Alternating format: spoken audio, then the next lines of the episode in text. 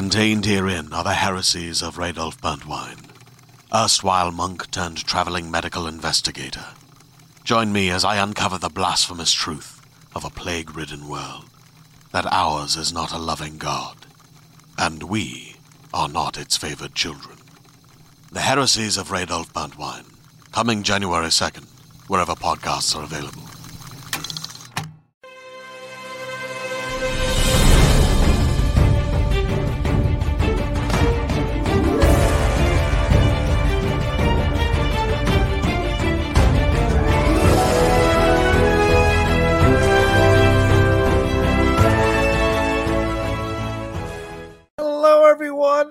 Welcome to a brand new live episode here of the Geek Buddies! hey! Thank you to everyone who's joining us live here as we have essentially breakfast on our side of the country with the Geek Buddies. Some of you on the uh, in the Midwest and some of you in the East Coast are having lunch with the Geek Buddies. So thank you very much for joining us. And I'm not going to do time zones all over the world. I so was, yeah, keep going.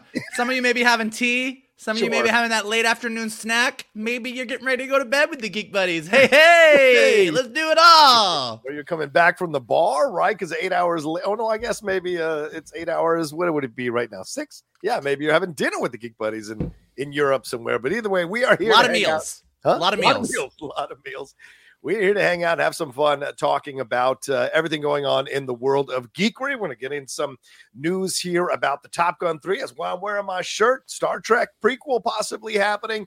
Uh, we're going to get into some conversations here about superhero casting, about Ultimate Comics, about uh, Star with a big Star Wars news, and uh, we're going to jump into our main topic.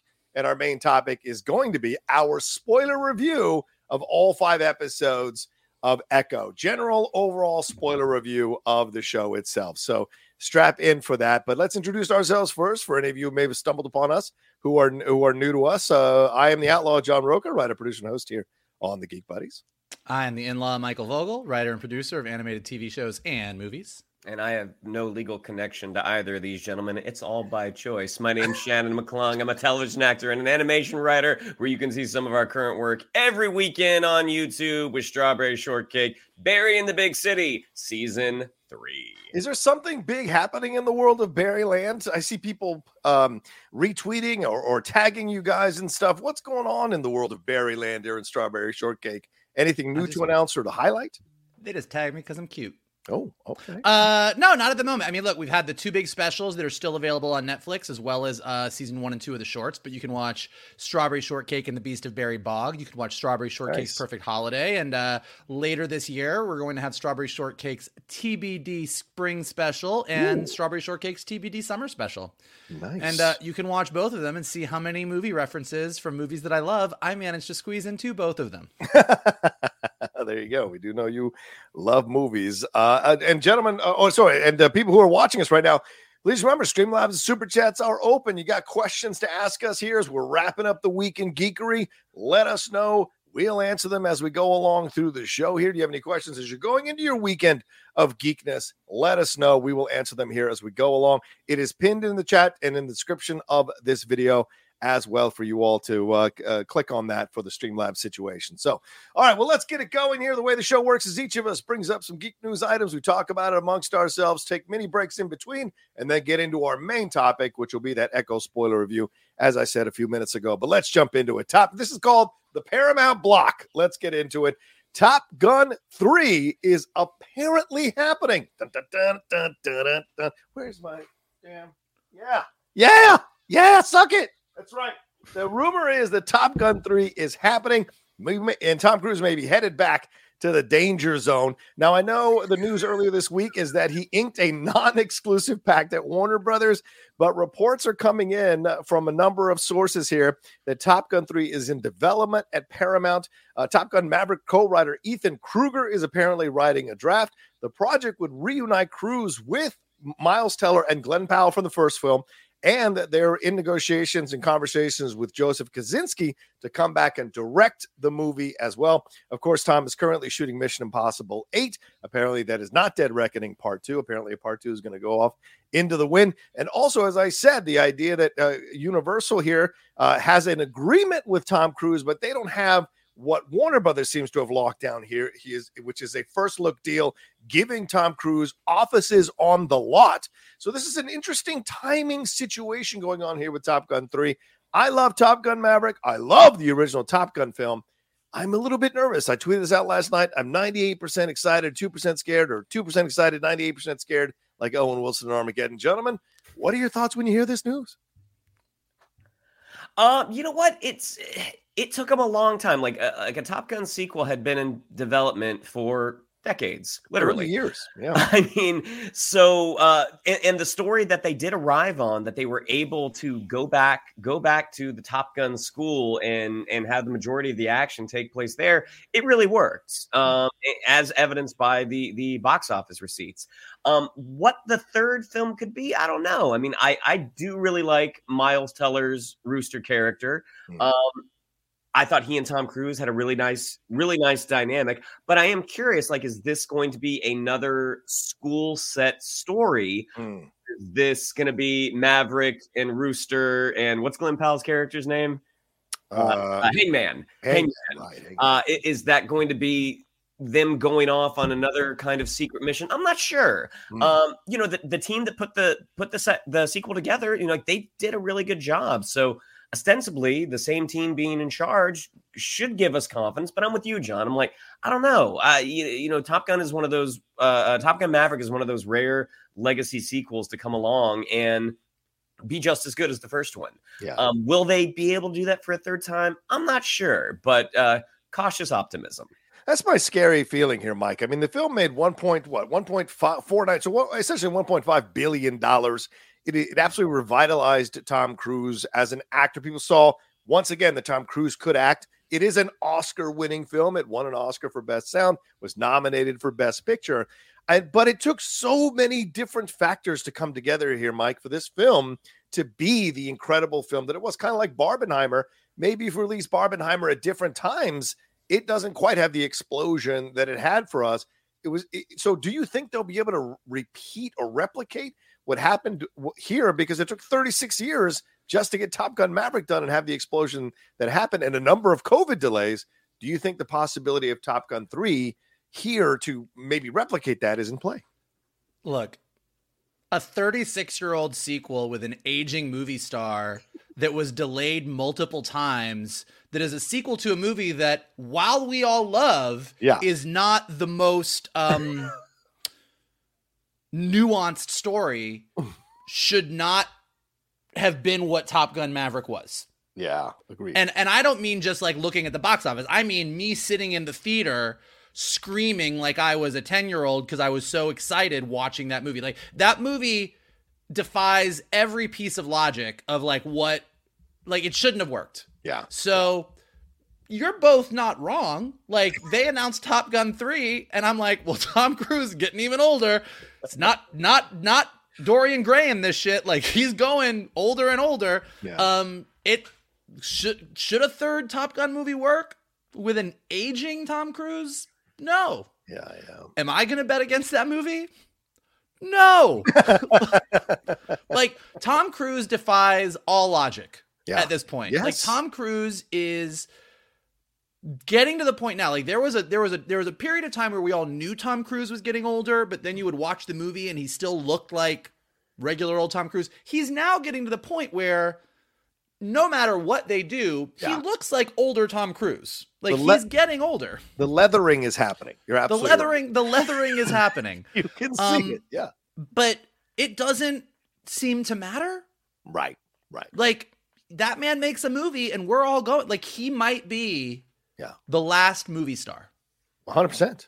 We have we have tons of amazing actors. We have amazing performers, but he might be the last movie star. So I think Warner Brothers was wa- wise to lock him up in a non-exclusive deal and give him offices on the lot. I think Paramount is wise to let him do a Top Gun three. Like at this yeah. point, let the man do what he wants to do. But since yeah. since we're since we're going live and we have a little bit more time to yeah. time to chat, I mean, I think at the end of summer 2022, I would have absolutely agreed that Tom Cruise is kind of the last movie star. Mm. Um, but then you flash forward to summer 2023, where Mission Impossible, to me, the best entry in that franchise, yeah. really underperformed. Dead Reckoning Part One. Yeah. Dead Reckoning Part One. Yeah, yeah.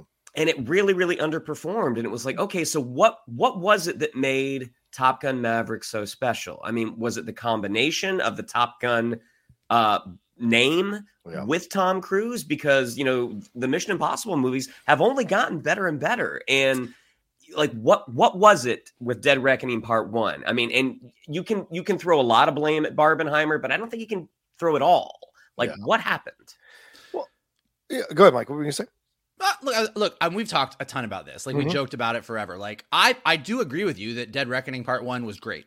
Yeah, loved it. it too. Um, but even though um it kind of stands on its own as just a really great fun movie and Hayley Atwell's a new character and everything. I think there is a sense that eight movies in, if I don't know what happened in these Mission Impossible movies, I can't really jump on board. Mm. Like I do think Mission Impossible, like we all know that we're all gonna go see Tom Cruise jump off a cliff. In the next movie, Tom Cruise is going to dive with James Cameron to the bottom of the ocean. Like whatever Tom Cruise is going to do, they're going to promote it and Tom Cruise is going to do some crazy stunt. Yeah. But I think that there's still the weight of I don't really know what happened in these movies. I'm a little bit lost. I don't really know. So I think that kind of pulled people from going to see it whereas Top Gun is very straightforward. Yeah. Even the third movie, like what do you really need to know? Uh, it's, it's Maverick. Yeah. Is Maverick he's going to fly a plane? They're going to play the music. yeah. That's all I need to know it's a fair point. And, and the thing is, um, when you look at it with Top Gun 3, I think, well, with Top Gun Maverick, rather, it, at a time when we're so fractured in many ways across multiple spectrums of our life and our world, here came a film that worked for all the quadrants. It really worked. There were red staters who loved it, blue staters who loved it, purple staters who loved it, for lack of a better term, keeping it domestic. They all loved it. And that's why the movie made as much money as it made. It was something, and each one could claim elements of the movie as supporting their agenda, right? But beyond that, it's just a really well made film. And it spoke to a lot of aging film goers, film goers who were getting older, who were sensing that, you know, being reflective. So there was a lot within the story that that really worked. And you brought in these young uh, uh, talents like uh, um, like Glen Powell, uh, uh, um, uh, like Miles, Miles, Teller. Miles Teller, right? Yeah, Monica Barbar. You bring in all these people here that you to attach to the younger elements and younger fans who are getting into their movies, and so you you just made a smart combination of things. And for those of us who loved it from the '80s, as aging '80s lovers, we got to go back one more time into the danger zone. It was a blast. So the third one, I I wonder if Tom is going to take a little bit of a step back and have Miles no. Teller and Glen Powell be much more the focus, no.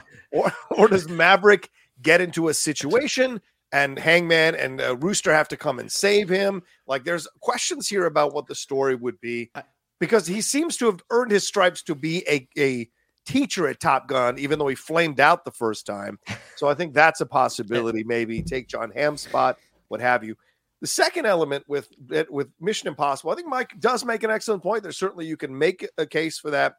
I also think you can't discount the Barbenheimer thing. It was right. a goddamn buzzsaw. It really was. And Tom missing out on the IMAX screens, I think, affected it. Also, the film didn't get the greatest reviews. It got good reviews. It didn't get the greatest reviews like the previous installment. So people, I think, were a little hesitant. But you have to also wonder, like Oppenheimer, to a degree, benefited from Barbie because Barbie screenings were sold out. Let's go see Oppenheimer, right? Well, how come they didn't go, let's go see Top Gun? Uh, oh, sorry, let's go see a Mission Impossible Dead Reckoning, which had only come out two weeks before.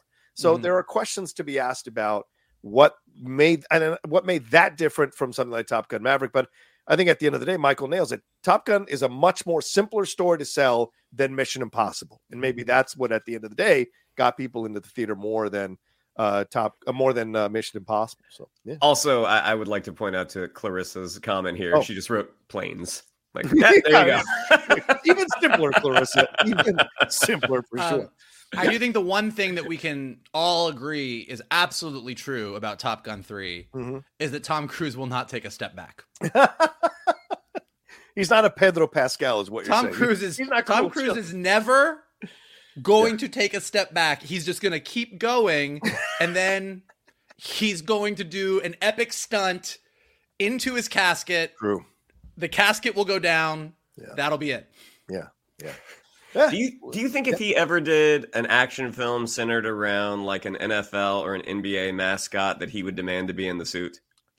Oh, Yes. with the with the thing off, with the thing off, so that you can see his face. Obviously, that was the Iron Man thing. Well, so we'll see what happens. Of course, this is early stages. There's a lot going on here between Warner Brothers and Paramount and Skydance and purchasing um, elements of uh, certain sections uh, attached, certain, certain companies attached to Paramount. So there's a lot of moving pieces like National Amusements, all of this that is tied up in all of this. So uh, I think Tom made a wise move to get himself an office at Warner Brothers. I think he read the writing on the wall at Paramount. And it's ironic that a few years ago, Paramount was quite willing to cut ties with Tom Cruise after he jumped on a couch. Now, here's Tom Cruise in a much more better position. And I hope that's a lesson for y'all in life. Life is not a fucking uh, uh, sprint, it's a marathon. Sometimes you're down, sometimes you're up. You got to hope you end up up by the time you leave this planet. So. Sometimes you're jumping on a couch. Sometimes you're jumping on a couch for love. You know.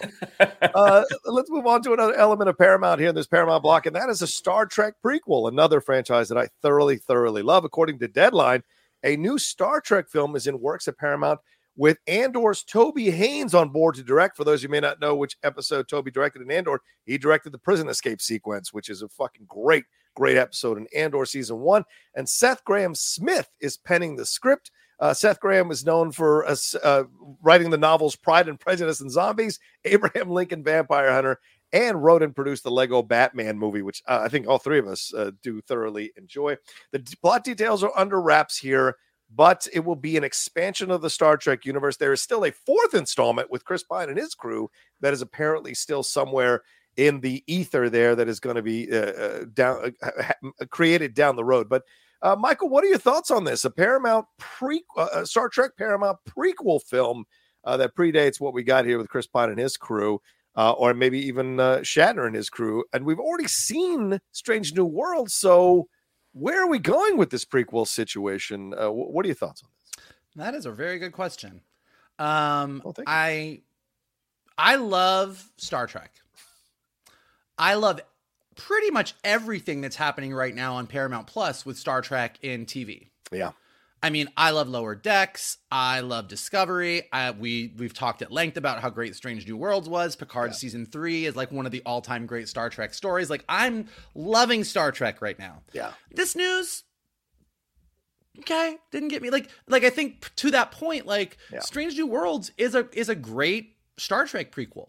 Yeah. Now, are they going to jump back way further? Because once you do, it's like, look, the Star Trek universe is cool, yeah. but it's really the characters that we love. And every character, when you get a few years before or after, has been spoken for. So I think with the movies, they have a really strong cast with with uh, Zachary Quinto and Chris Pine uh, and and everybody that they have in Zoe, that cat. Yeah, uh, uh, Zoe Saldana.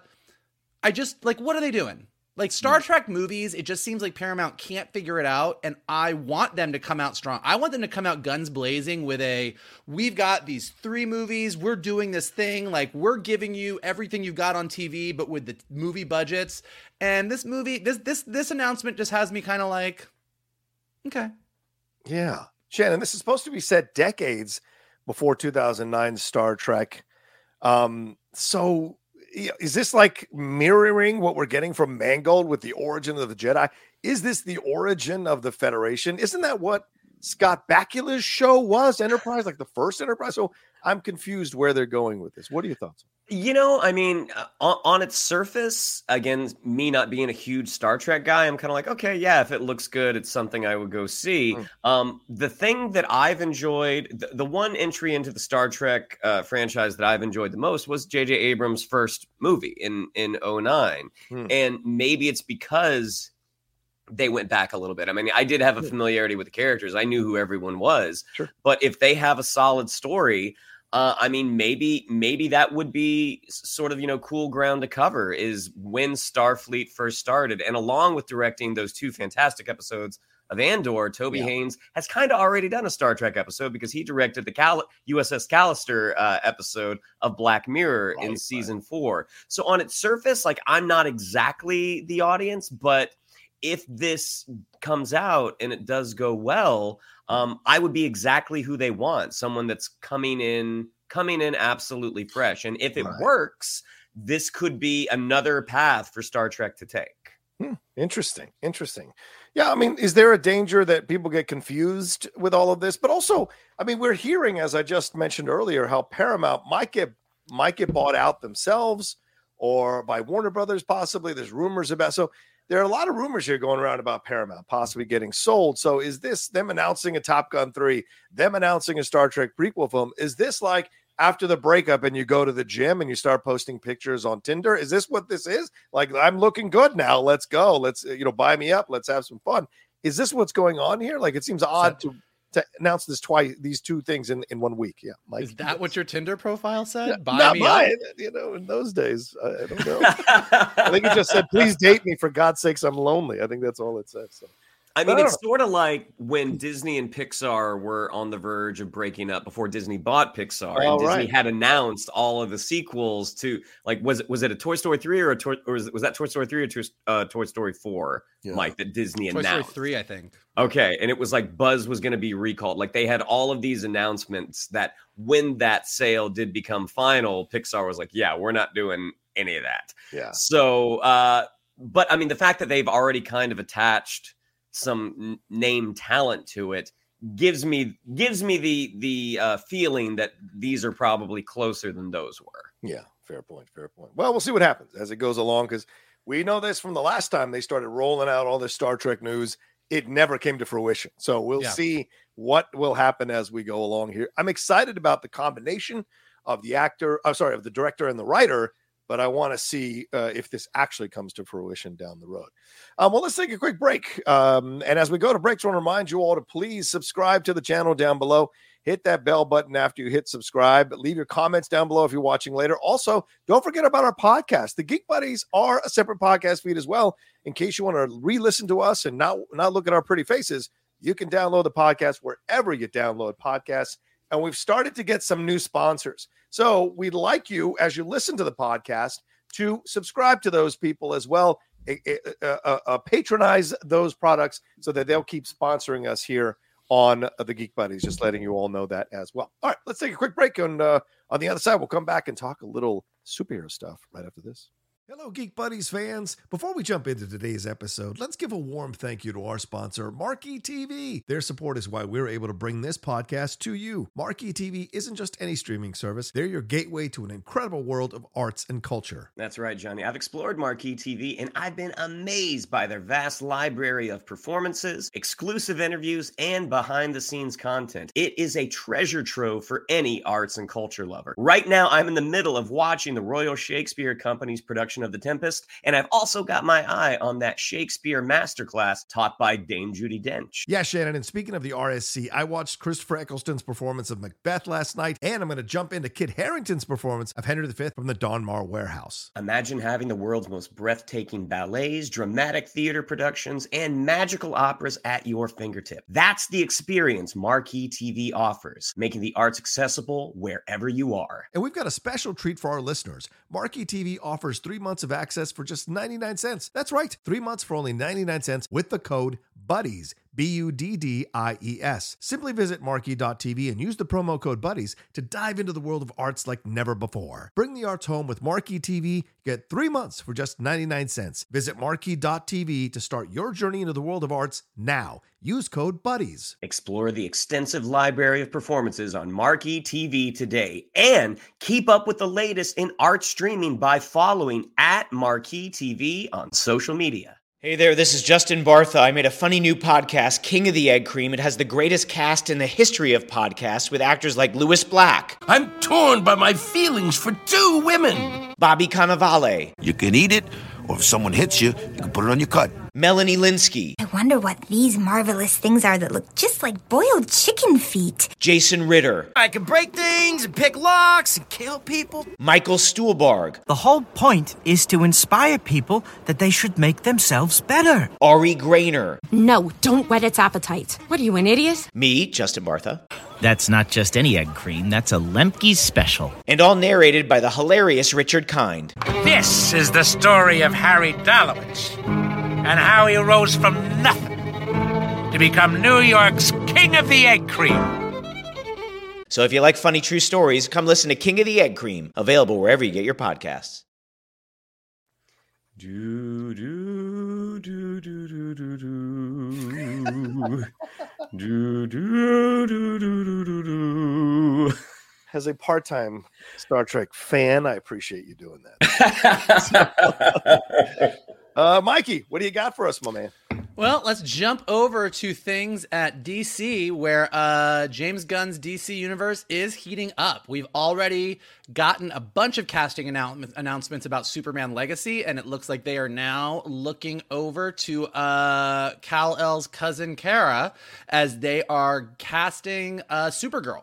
Deadline reports that we have three lovely ladies up for the role of Kara Zor-El. We've got Milly Alcock, who uh, most of us know as Rhaenyra Targaryen from House of the Dragon. We've got Emilia Jones, who many of us saw in the Oscar-winning Coda. She was also in Netflix's Lock and Key. And then we have Meg Donnelly, who is lesser known than the other two, uh, unless you're a big Disney fan, because she was on Disney's Zombies as well as High School Musical.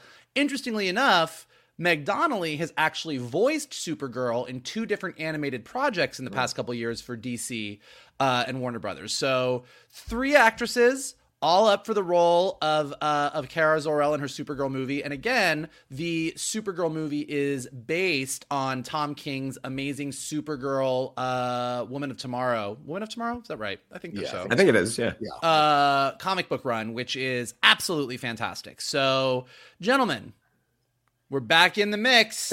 DC's heating up. Got some casting announcements going on. It means it's really happening. What do we think? Yeah, at the risk of pissing off James Gunn, uh, who says, you know, like it's only half truths or what I can't I can't speculate, you know, all this stuff. I like this. I like this trio as a possibility for this role. And look, um, Superman, uh, Supergirl, Woman of Tomorrow, she's a harder edged uh, Supergirl, right? She's seen Yep. some shit uh, and seen people die in front of her and seen and gone through some some some negative stuff. Well, who have we just seen recently go through a lot of negative stuff on a show? Milly Alcock on House of Dragons. So to me, that seems to be the front runner. I've been hearing that from other people that she might be already doing screen tests for the role itself. But I loved Emilia Jones in Coda. Uh, it's a completely different energy. It'd be interesting to see her step up. She's got that all American girl look. So are they going to go with someone who has the trauma written on her face or someone who's a much more of the uh, uh, uh, mainstream all American look that's going to have that trauma bubbling underneath, but not necessarily give into that trauma? And I'm not too knowledgeable on Meg Donnelly, but she having voiced over uh, Supergirl in the past uh, recently, I think it's a great choice to have her. And so she'd be intimately knowledgeable of this character. So it's a good trio of actresses for sure to consider for the role. What do you think, Shane? Yeah, I think I think all three choices are super exciting. Um, Milly Alcock uh, was one of the standouts from House from House of the Dragon. I mean, I think everyone in that show did Sure. a, did a fantastic job, uh, but she was definitely a standout. I'm kind of with you, though, John. I mean, Emilia Jones is the one that, based off of her work in Coda, I think seems like the the strongest choice.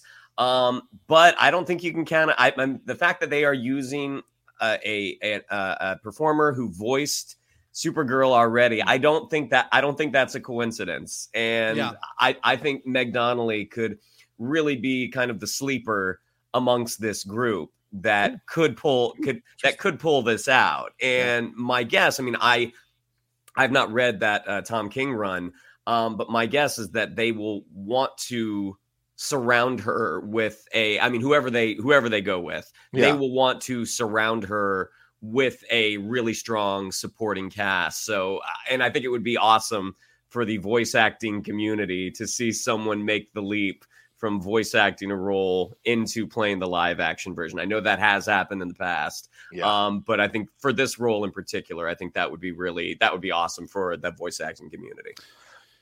Mike, what do you thought? I mean, I, I'm not sure if Meg. I think Meg Donnelly is American, but Emilia is English. Uh, Al, Amelia Alcock is British. Corenswet's American. So I think Alcock's Australian. Oh, sorry, Australia. Sorry, Australia. Yes. So, what do you do? You think that factors into any of this at all? Like wanting someone who's American to play because we've standardly seen the Superman, Supergirl type of thing be played by American actors, or do you think No, that? I mean, look, I think except for Cavill.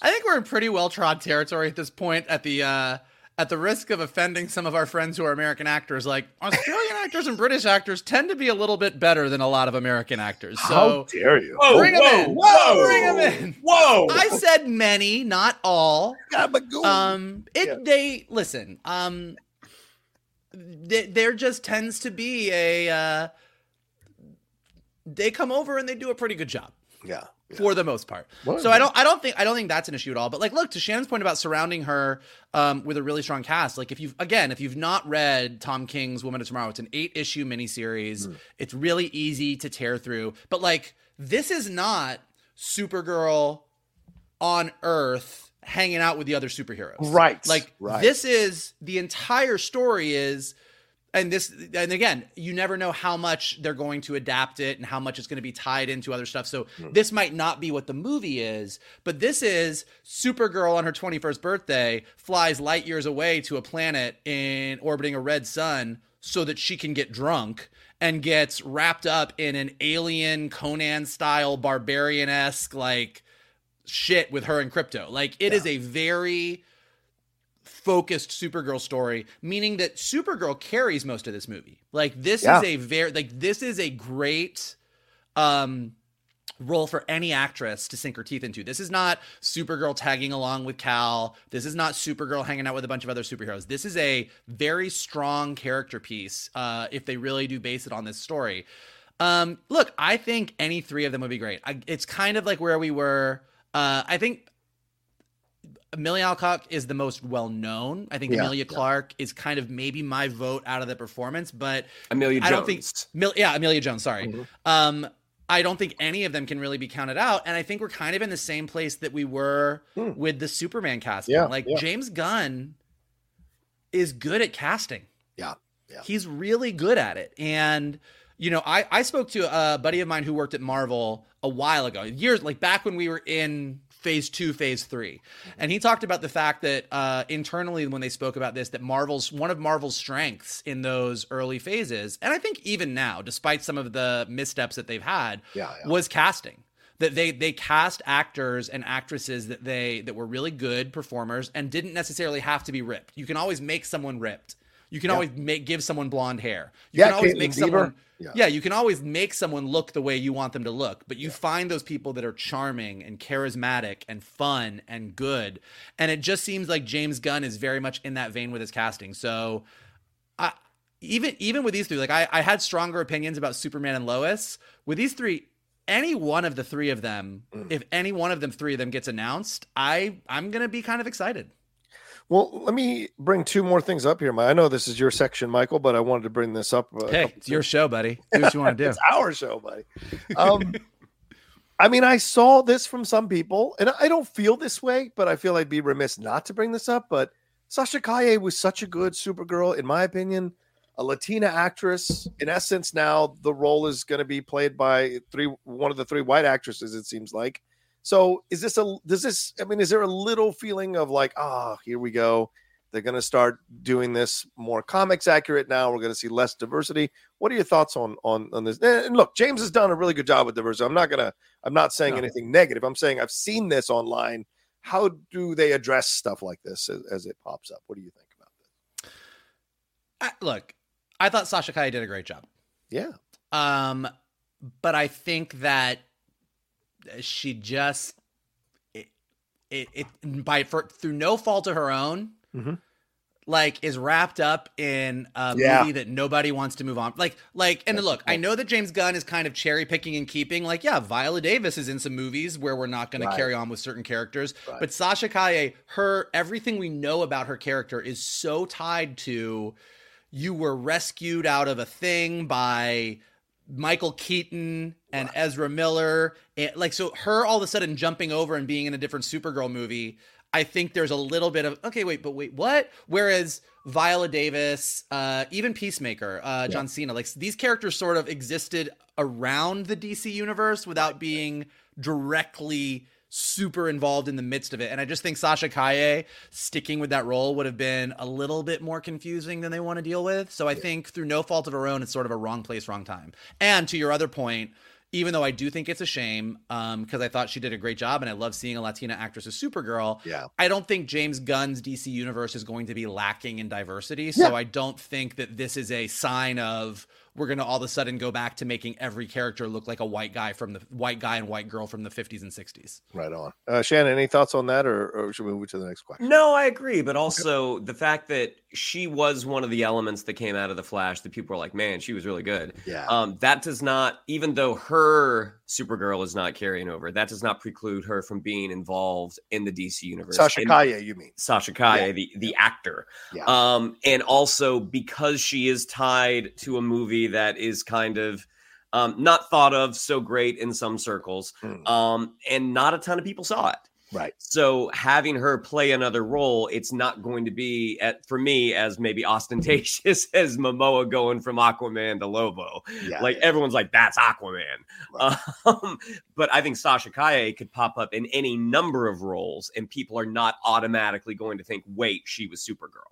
Yeah, and James said that. Like they may not come into the DC universe as the characters they played before, but the door is always open if Yeah. it makes sense to bring them in. So yeah, I like it. I mean, and, and I'm and I'm cool. I, you know, honestly, I loved what we got with Sasha, but I think you're right, Mike. Just caught up, wrong place, wrong time, in the wrong universe.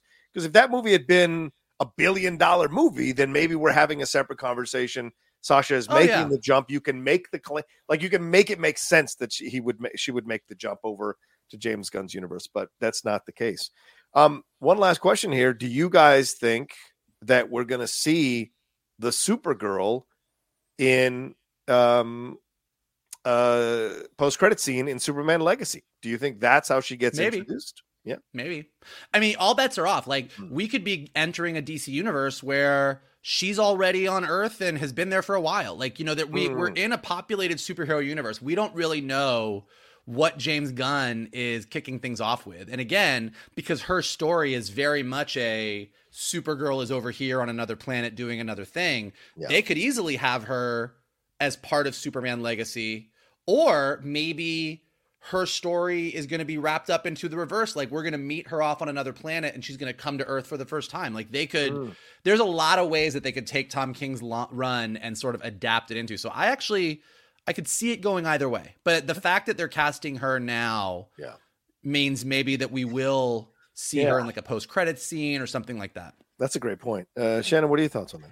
I mean, you know, my writer brain starts going, and it's like, okay, if you're not going to do a direct adaptation, which they probably won't, um, you know, in in this superhero world, I mean, aliens exist. I mean, you know, Ah, true. Guy, Guy Gardner's a Green Lantern. Yeah. I mean, so the idea that whatever the story is for Superman Legacy, we're presuming that you know Kal El comes out on top, um, and he hears stories about there. Supposedly, there's another Kryptonian out there, and he goes to another planet and finds Right. Supergirl. Yeah, I mean, that's that's the beginning. I mean, that to me, that's the beginnings of a uh, of an exciting story. Yeah, I love this Melvin Mayo suggestion, Sasha, as Jessica Cruz's Green Lantern. Uh, that could be fun to down the road. We'll see. We're getting more and more Latina actresses, young Latina actresses coming through. So yeah, there's going to be competition for those roles that which is great to see for God's sakes. Yeah. Um, um Michael, go ahead. We got more things. What, what do you got? We got more things. Well, you know, this isn't DC news, but we were talking about this with Supergirl. Look, we talk a lot about superheroes on here. And we talk a lot about comic books as far as how they relate. We're talking about it right now with Supergirl that you should check out that Tom King Woman of Tomorrow run. But we tend to like only talk about comics once they've been pulled for this is being adapted into a feature, this is being adapted into this. And we talked about it a lot with Secret Wars with Marvel. We've mentioned the Jonathan Hickman run of Secret Wars and how they might be adapting that. But we sometimes don't hit the comic books when they first come out. So today mm. we wanted to talk about Marvel has low key been rebooting their Ultimate Universe uh, throughout the summer and has just hit in this past week with Ultimate Spider Man number one, their brand new Ultimate Spider Man coming out um, again by Jonathan Hickman. Um, with art by I have it right Is this it? here. Is this it? Uh, yeah, Jonathan Hickman. Yeah, yeah, yeah. Is this it? Yep. Is this what we're talking about here? Oh wow. It Look at that. uh that's it. Yeah, Jonathan Hickman with art from uh Marco Checchetto and Matthew Wilson and lettering by Cory Petit. Um here's the thing. Ultimate Universe came out back in 2000. Ultimate Spider-Man number 1 by Brian Michael Bendis kicked it off. Ultimate Spider-Man by Bendis is arguably by a lot of people one of the best comic book runs that there is where he reinvented Peter Parker for 2000. Hmm. Peter Parker was a teenager and kind of retold all the stories that we loved, reintroduced all the characters in the ultimate way. And that led to Ultimate X-Men, the Ultimates, which was the ultimate version of the Avengers, and ultimately led to the creation of a little known comic book character named Miles Morales, who hmm. started in the Ultimate Universe. Um, so the Ultimate run was pretty big. Definitely after several years, it kind of got bogged down in its own continuity. And when Hickman did the Secret Wars thing, they kind of used that as an opportunity to sort of collapse the Ultimate Universe. But it was a really, really great run uh, and gave us a lot. I mean, in addition to Miles Morales, it's the first time that Nick Fury was black. And I think Nick Fury in the Ultimates even says in the comic books that Sam Jackson should play him in the movie. So a lot of what we saw in the Marvel Cinematic Universe, a lot of that came from the Ultimate Marvel uh, comic books line. So what they've done now over the summer, there's a four issue miniseries called Ultimate Invasion, followed by a single issue called Ultimate Universe, and now they're kicking things off with this Ultimate Spider-Man and Ultimate Black Panther is coming and Ultimate X-Men is coming, and this is wild. This is a universe where the ultimate version of Reed Richards, who ultimately was a bad guy, super evil Reed Richards, um, goes back to his universe and wipes out all superheroes, changes history so that no superheroes ever happen. So Peter Parker was never bitten by the radioactive spider. Ultimate Spider Man opens up with a 36 year old Peter Parker who is married to MJ and has two kids and was never Spider Man. And through a series of events, uh, ultimately is going to become Spider. I know I keep saying ultimately. I'm doing it for you, Shannon. doing it all for you. Uh, going to become a new Spider-Man, and this new, this brand new comic book totally changes everything we know. Uh, I don't want to give away too much, but let's just say most of the stuff that you know about Spider-Man and his origin and why he became Spider-Man and who dies and who doesn't is not the same in this version. So people are freaking out about it online. It's super huge. And I'm just here to say, as someone who just read all of it, I highly recommend you check this out now before it's thousands of issues in and you have to go like sift through everything. Like this is brand new. It looks like it's going to be pretty awesome. Gentlemen, I know you haven't read it yet, but uh what do you think of Marvel kind of rebooting their ultimate universe? I think I'm ready to open a folder. And I haven't been ready to open a folder in a very, very long time. This sounds exciting. And are, are those are those Brian Michael Bendis ones available as like a compendium or Oh, yeah. you can get them? Okay. I'm gonna maybe make that a focus. Bendis wrote, I mean, I think Bendis, I think I this love is his right. Daredevil, man. I love Bendis wrote every single issue of Ultimate Spider-Man, and there's a lot of them. Okay. And ultimately, going, I can't say, all God, God damn it. Um, Rodney says it best. Ultimate Vogel. Ultimate. Vogel. I'll take it. I'll take it. Uh, Peter Parker getting bit by the spider, ultimately to the end of Peter Parker's journey in the Ultimate Universe, Yeah. which led to Miles Morales. And again, I, I remember not wanting to read this uh, new Spider-Man comic by Brian Michael Bendis because I was like, eh, Peter Parker's Spider-Man. I don't know who this kid is. Yeah. And then opened up page one of the Miles Morales comic and was like, oh my God, he did it again. So the Ultimate Universe is a great read all the way through.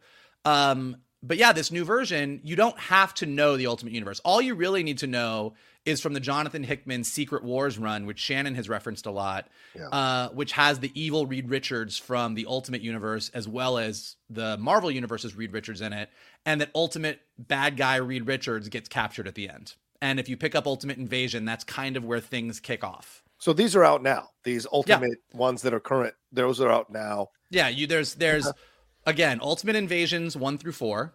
Yeah. followed by Ultimate Universe, which is a one shot, Okay. followed by Ultimate Spider Man number one, which just came out. And so if I read all that with the Secret Wars, I should be good to go to start. Like, Yeah.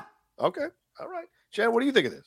I mean, what if is is one of my favorite things to come out of Marvel. I mean, not just not just the Disney Plus series, but the comics as well. Um, and this sounds like a, a whole a, a big what if, a big what if arc. Yeah. Um, and the idea of uh, a a 36 year old Peter Parker who never got bit by the spider. I mean that that's really really interesting to me. I mean, I do all of my Marvel comic reading on my Marvel Unlimited app.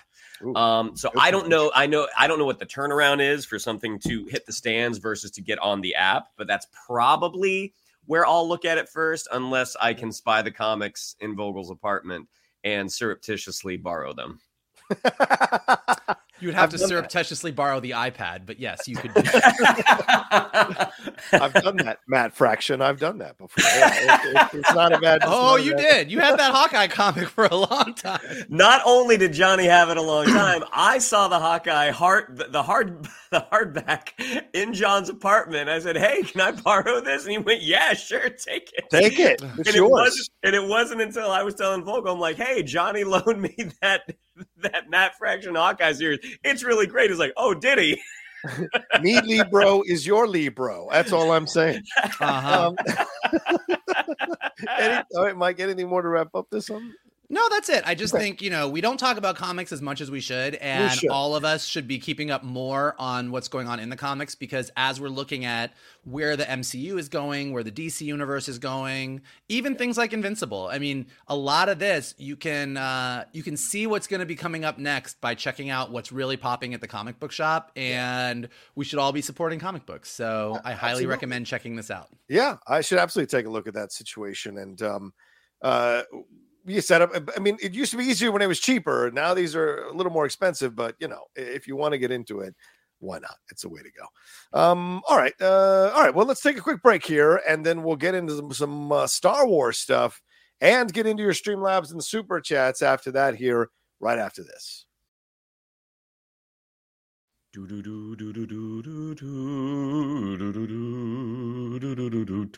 All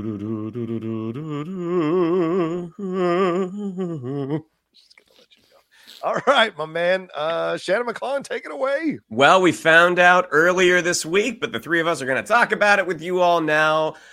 Din Djarin, The Mandalorian, and Grogu are going to be hitting the big screen, directed by Jon Favreau in the uh, aptly named The Mandalorian and Grogu. It was announced earlier this week uh, in the Hollywood Reporter that they were going to be doing. It sounds like this is going to be the first Star Wars film that is going into production since Episode Nine: The Rise of Skywalker. Um, and along with this announcement, it was also confirmed that uh, Dave Filoni is developing the second season of Ahsoka. So. You know, you know, we had heard rumors about this, probably on the hot mic, um, about um, Mandalorian season four potentially becoming a movie that would then dovetail into Filoni's movie. And now this, I'm we don't know if it's de- definitely going to dovetail directly into Filoni's movie, but we now know that that Mandalorian film is uh, is happening. What is it going to look like for Din Djarin to make the leap to the big screen to see tiny little Grogu on an IMAX screen near you? Gentlemen, uh, what do you think about this news? Let's start with the Mandalorian, but then we'll go to Ahsoka. Johnny, why, why don't you take it away? Yeah, I, look, I, I spoke about this, you know, on the hot mic on Tuesday, so I'll let my my uh, two uh, learned colleagues take more of the brunt of this one. But I'll just say right now, this is a smart move by Disney. This is how I mean the backlash to Sharmeen Obaid-Chinoy, which you can't deny now. The backlash to a Rey movie was brewing among certain sections of the fandom.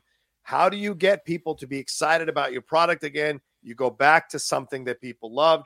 The Mandalorian and Grogu. It doesn't mean that Ridley, the the Rey movie's not happening. Those other movies aren't happening, but it's not a coincidence that they're putting this in rapid. Uh, they're, they're moving this quickly uh, into production, doing it starting this year for God's sake. So to me, that says that they want to get people back excited about the franchise. They want to reach uh, past the Star Wars fan to the mainstream casual Star Wars fans with Baby Grogu, Baby Yoda. So they want to do this. And I think it's going to be a self-contained film. I don't I think it's going to have certain people pop in, but I don't think it's going to be this massive Empire Strikes Back type of movie because Iger has said he wants to keep the budget low on everything that's coming out from Disney right now. So I think this is a smart move, uh, uh, um, uh, an intelligent move overall for the brand. Uh, but overall, just excited because I like Mando and Grogu, Mando and Grogu, and we'll see what we're going to get from this movie. Uh, Michael, take it away. Mikey, what do you think? I mean, look, I do think John is right. Partially, this is look, it's smart. Grogu and Din Djarin are two of the best things to happen to Star Wars in the past decade. like, like hands down. Like Baby Yoda is a fucking beast. Just from a consumer product standpoint, standpoint, he's like keeping Star Wars afloat all on its own. Yeah. He is a great character that we're all super invested in. He's kind of like the thing that every Star Wars fan agrees on. Yeah. Like we are all just like Grogu's cool. Grogu's cool. Grogu's badass. I want to know Grogu's story. I want to know what what he's like in 50 years when he's actually a badass little Mandalorian Jedi. Like I'm 100% on board with Grogu's journey and Din Djarin as the Mandalorian is the Boba Fett that we don't have. Hmm. Like Boba Fett went on Boba Fett's journey and we're all kind of like okay, you can go sit there and sit in your sit in your palace and we're good with you boba but give us more mando. Like mando's the boba fett that we always wanted. So the two of them are great and i think partially john's right. This is a goodwill like this is a thing that star no star wars fan can really get upset about. I also think it's getting put into production because I don't think it's an accident that this and Ahsoka season two were announced at the same time. Like Mm. whatever Filoni wants to do, there is a Mandalore storyline with Bo Katan and Din Djarin and Grogu that needs to get to a certain point. Yeah. And there is an Ahsoka storyline, you know, where we left everybody on that planet and Thrawn coming back and Ezra returning that needs to get to a certain point. And both of these stories need to get to a certain point so that Dave Filoni's movie can happen. Yeah. So I think the Grogu Mando movie, which is whatever they were planning to do in season four and decided let's supersize it into a movie, is like just from a timeline story standpoint, as they're all sitting in the bo- in the room and whiteboarding everything. It's like, all right, Mando and Mando gets here, Grogu gets here, Bo-Katan gets here, then over here, Ezra's here, Hera's here, Thrawn is here, Ahsoka's here, Sabine is here. Okay, now Filoni go. And I think that's kind of what we're seeing happen, which look, I'm excited about. Every character that I just named, despite the fact that not every part of Ahsoka thrilled me, and despite the fact that Mando season three is not Mando season one or Mando season two, I love all those characters. And I'm excited. Like, I don't think that I have been this excited to think about sitting in a theater and that Star Wars crawl coming up, knowing that I'm about to see a Mando and Grogu adventure Yeah. as I've been about Star Wars in a while. So I think they're doing the smart thing with this. Yeah, and you know, a couple of things. I mean, I, I think one of the things that was so that is so great about these bigger franchises when they are still, you know, pumped with goodwill, um, is that sort of shared vocabulary that the audience has. And even though this will be their first Grogu and the Mandalorian's first adventure on the big screen, like as you as you both already put, like these characters are insanely popular. Like the the the series is insanely popular, and there is going to be an energy in the theater that I imagine you know we will be seeing the night before in a packed in a packed house. The first time we see Grogu come on screen, the first time we see Din Djarin come on screen.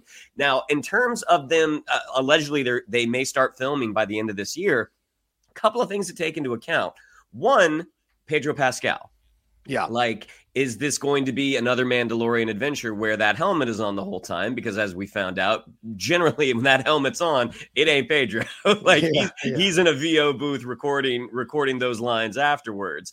Um, but I would think because this is the first big screen adventure, I would have to think that helmet's going to come off at some point. But next year, or rather this year, is a very packed year for Pedro Pascal. He has The Last of Us season two. He has he dropped out uh, out of uh, Zach Cregger's movie, right, John? Weapons. Yeah, he dropped out of that. Yep.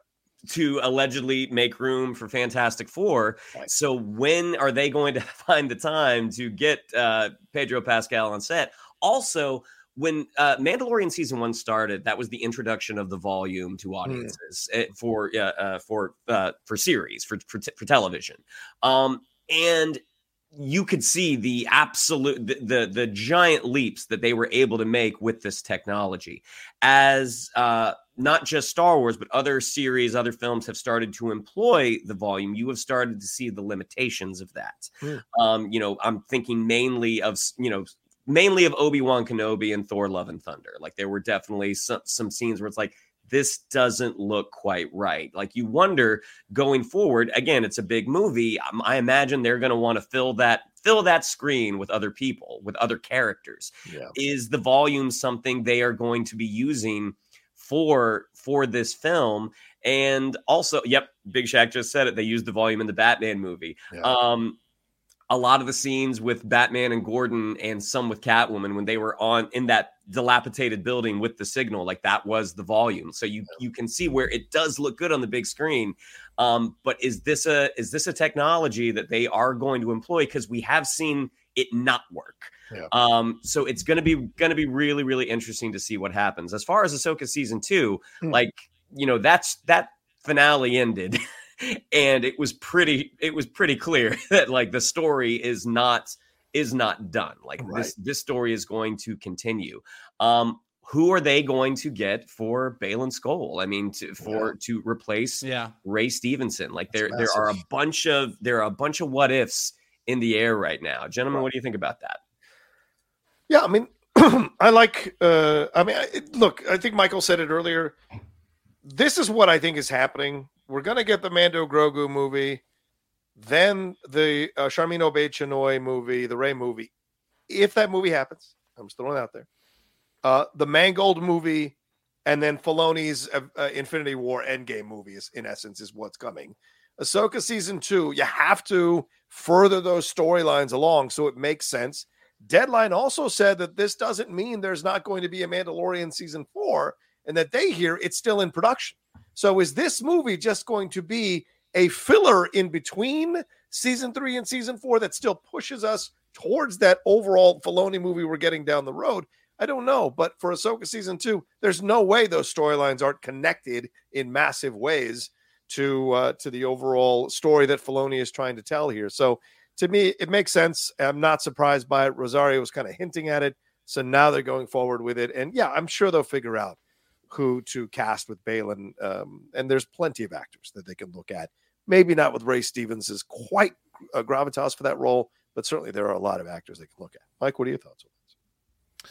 Yeah, I don't. I mean, look, recasting him is just going to suck. Anyone who steps into True. that role is stepping into uh, some pretty big, some pretty big uh, Jedi robes to fill. So that part is a bummer. But um, you know, with Ahsoka season two, I hope. How do I say this? I I like where we ended up. Okay. I'm glad that Thrawn is back. I'm glad that Ezra is reunited with Hera. I'm interested in what Ahsoka and Sabine are doing on this planet. I'm interested in tying in the stories of uh, the Mortis arc, the mother, the the the brother, the sister, the father. There's a lot of stuff that I'm really interested in as a hardcore Star Wars nerd. I hope they adjust some of their storytelling based on some of the Hmm. feedback they've gotten. I think that Ahsoka maybe moved a little slower than it needed to, and I think that, and I've said this before. I look, I think Filoni has done a whole lot for Star Wars, so I still am like all on board the Filoni train. But I think that Dave Filoni has a tendency to hold a lot in reserve. He really doesn't want characters to talk about things he just sort of like has them talk around a lot of things. And a lot of Ahsoka was here's some big issues and let's just not talk about them and then let's have another character fill us in later on. Yeah. And oh, this is what Sabine and Ahsoka were fighting about. Oh, okay, cool, thanks. Well, I'd like to see them talk about it. So I think that I really want Ahsoka 2 to sort of pick up the pace. Um, kind of the same way that Mando season 2 did. I think Mando season 1 was a lot of fun, but those episodes were very standalone and I think we got to season 2 and we really kind of hit warp speed on that. So I would like to see that. But all in all, You went like into said- hyperspace. You went into hyperspace. You hit warp Okay, speed. okay, Respect the brand, man. Look, ultimately, it's the same thing. Ah! Um, wow. but no, I so look, I'm I'm I'm excited about all this. Like I think even if we get like a season 4 of Mando, like seeing them on the big screen, I think it's all uh, they're they're they're putting the right characters at the forefront for Star Yeah. Wars. Yeah. Well, I mean, uh, gentlemen, I mean, Favreau directing it makes sense because Filoni has no theatrical experience, right? As a director, certainly there are. Well, he's about to. Uh, huh? Well, yeah, right. He's about to, but you want to, you know, maybe give him a little more time before we get to it. But like the the Ahsoka season one, his directing, some people had some issues with. But you look at Favreau. I mean, Iron Man, yes. Iron Man two, maybe not so much. Cowboys and Aliens, really not so much. Chef is nice.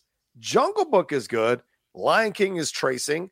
Uh, and then we get to uh, an episode of The Mandalorian. So also not necessarily a you know um, 90% uh, great director overall he's had some hits and misses elf of course being one of the biggest hits for him zathura people are uh, on the fence about and of course made was a good film as well but what are you what are your thoughts guys is Favreau gonna be able to recapture that magic he had in iron man and other other films Yeah, look, I look, I don't think Iron Man 2 is a good movie. I don't think Mm. Cowboys and Aliens is a good movie. Um, but the directing is solid in them. Mm. Like the scripts are not good. Um, but it's not like he shit the bed as a director. Like No, no, like jo- like Favreau's a good director. Like Yeah. he's he's uh I think he's definitely, you know, like look, I can't think I I love Spielberg. I could list a bunch of Spielberg movies that I don't think are great either. Like I think that Favreau has proven himself to be a solid director, and I think that having him helm any movie if if you told me that Favreau was directing anything, I'd be like, great, he's a great director. I'm I'm excited to see what he does. Like I think he's more than proven himself behind the camera, even if he's had some stinkers in there.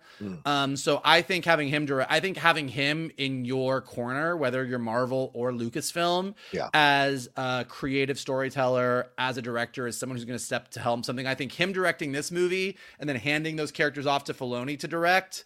Uh, hopefully, Filoni is getting more of his sea legs under him and is going to, to your point, going to be ready to to run that run with that ball. But like, I think that, um, yeah, I think that Favreau's good. I'm, I'm Yeah. good with that choice. Yeah, and and these are characters that are near and dear to his heart. These are Yeah, these are things that he came up with. So the the hope is that extra care will be taken. Like it would be really interesting to have like kind kind of a, a, very transparent conversation because it's very it's it's been well documented like Iron Man 2 like he wanted more time. Like this Yeah, yeah. that was a really really quick turnaround from Iron Man 1 into Iron Man 2 and that the the final product did suffer as a result of they just didn't have the time to nail the story the way they would like to. Um Lion King Lion King's an interesting one. It was sort of like Disney just really wanted you to do this, so you said okay because one point I mean, you look- billion dollars so yeah I mean, and it was incredibly successful. But you know, no one, in, in my in my opinion, no one talks about that movie favorably. It was like it was sort of the thing that he did in between uh Jungle Book and getting to do the other and, and getting to do the Mandalorian. Yeah. It's kind of like x-men last stand yeah it made the most money of all the x-men movies but no one really talks about that film favorably yeah that's a great point um anything more on this uh gentlemen or shall we any other speculation you want to like we haven't heard anything about andor season two for fuck's sake so uh you know well, I'm just a 'cause- I think we haven't heard anything because it's like it's coming. okay Like there's nothing, there's no news because like they shot it all at the same time. yeah So we got like a great season of Andor. We all know it's amazing. Season two of Andor is coming. We're gonna get it. It's gonna be awesome, and then we're gonna be good to go. Okay, I hope so. I know. I feel. I've heard from people that Filoni's not a big fan of Andor, so you know it's a shame. All right. Anyway, um, all right. Well, let's uh, let's take a quick break, and on the other side, we're going to answer your Streamlabs and super chats, and then get into our spoiler review for Echo. Thank you so much for joining us live. Three hundred of you hanging out with us here. Over three hundred of you hanging out with us here uh, this morning uh, on the West Coast, at least morning. Uh, so we appreciate it. Please make sure you hit a hit that subscribe button down below. Hit that bell button. Leave comments if you're watching later, and if you want to send support, hit that super thanks button. You can send in financial support for the channel for the show if you feel like it. Also, the Streamlabs and super chats. We're going to get to them here, so send them in as we're going along here. And um, don't forget about our podcast, the Geek Buddies podcast. Wherever you download podcasts, go and subscribe to that because we've gotten some cool new sponsors. So we want to get more and more numbers behind that. So more and more sponsors come aboard to support us and also support those sponsors that uh, promote their products on our shows. We would appreciate that as well. All right, let's take a quick break and uh, we'll jump into the Streamlabs and Super Chats on the other side of this. Bum, ba-da-da, bum, ba-da-ba-ba, bum, ba-da-ba, bum, ba-da-ba. What, what is this? That's the second part of The Mandalorian. Oh, oh, oh, that was okay. All right. I mean, it was an attempt at it. Oh, boy. Okay, I went a little high. I went a little high.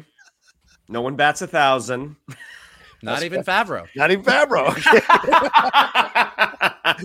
Francisco Lopez says, if it's true, I'm glad Kang will still uh, be the big bad or big part of this saga. They can't let the majors situation affect their story. It has to continue.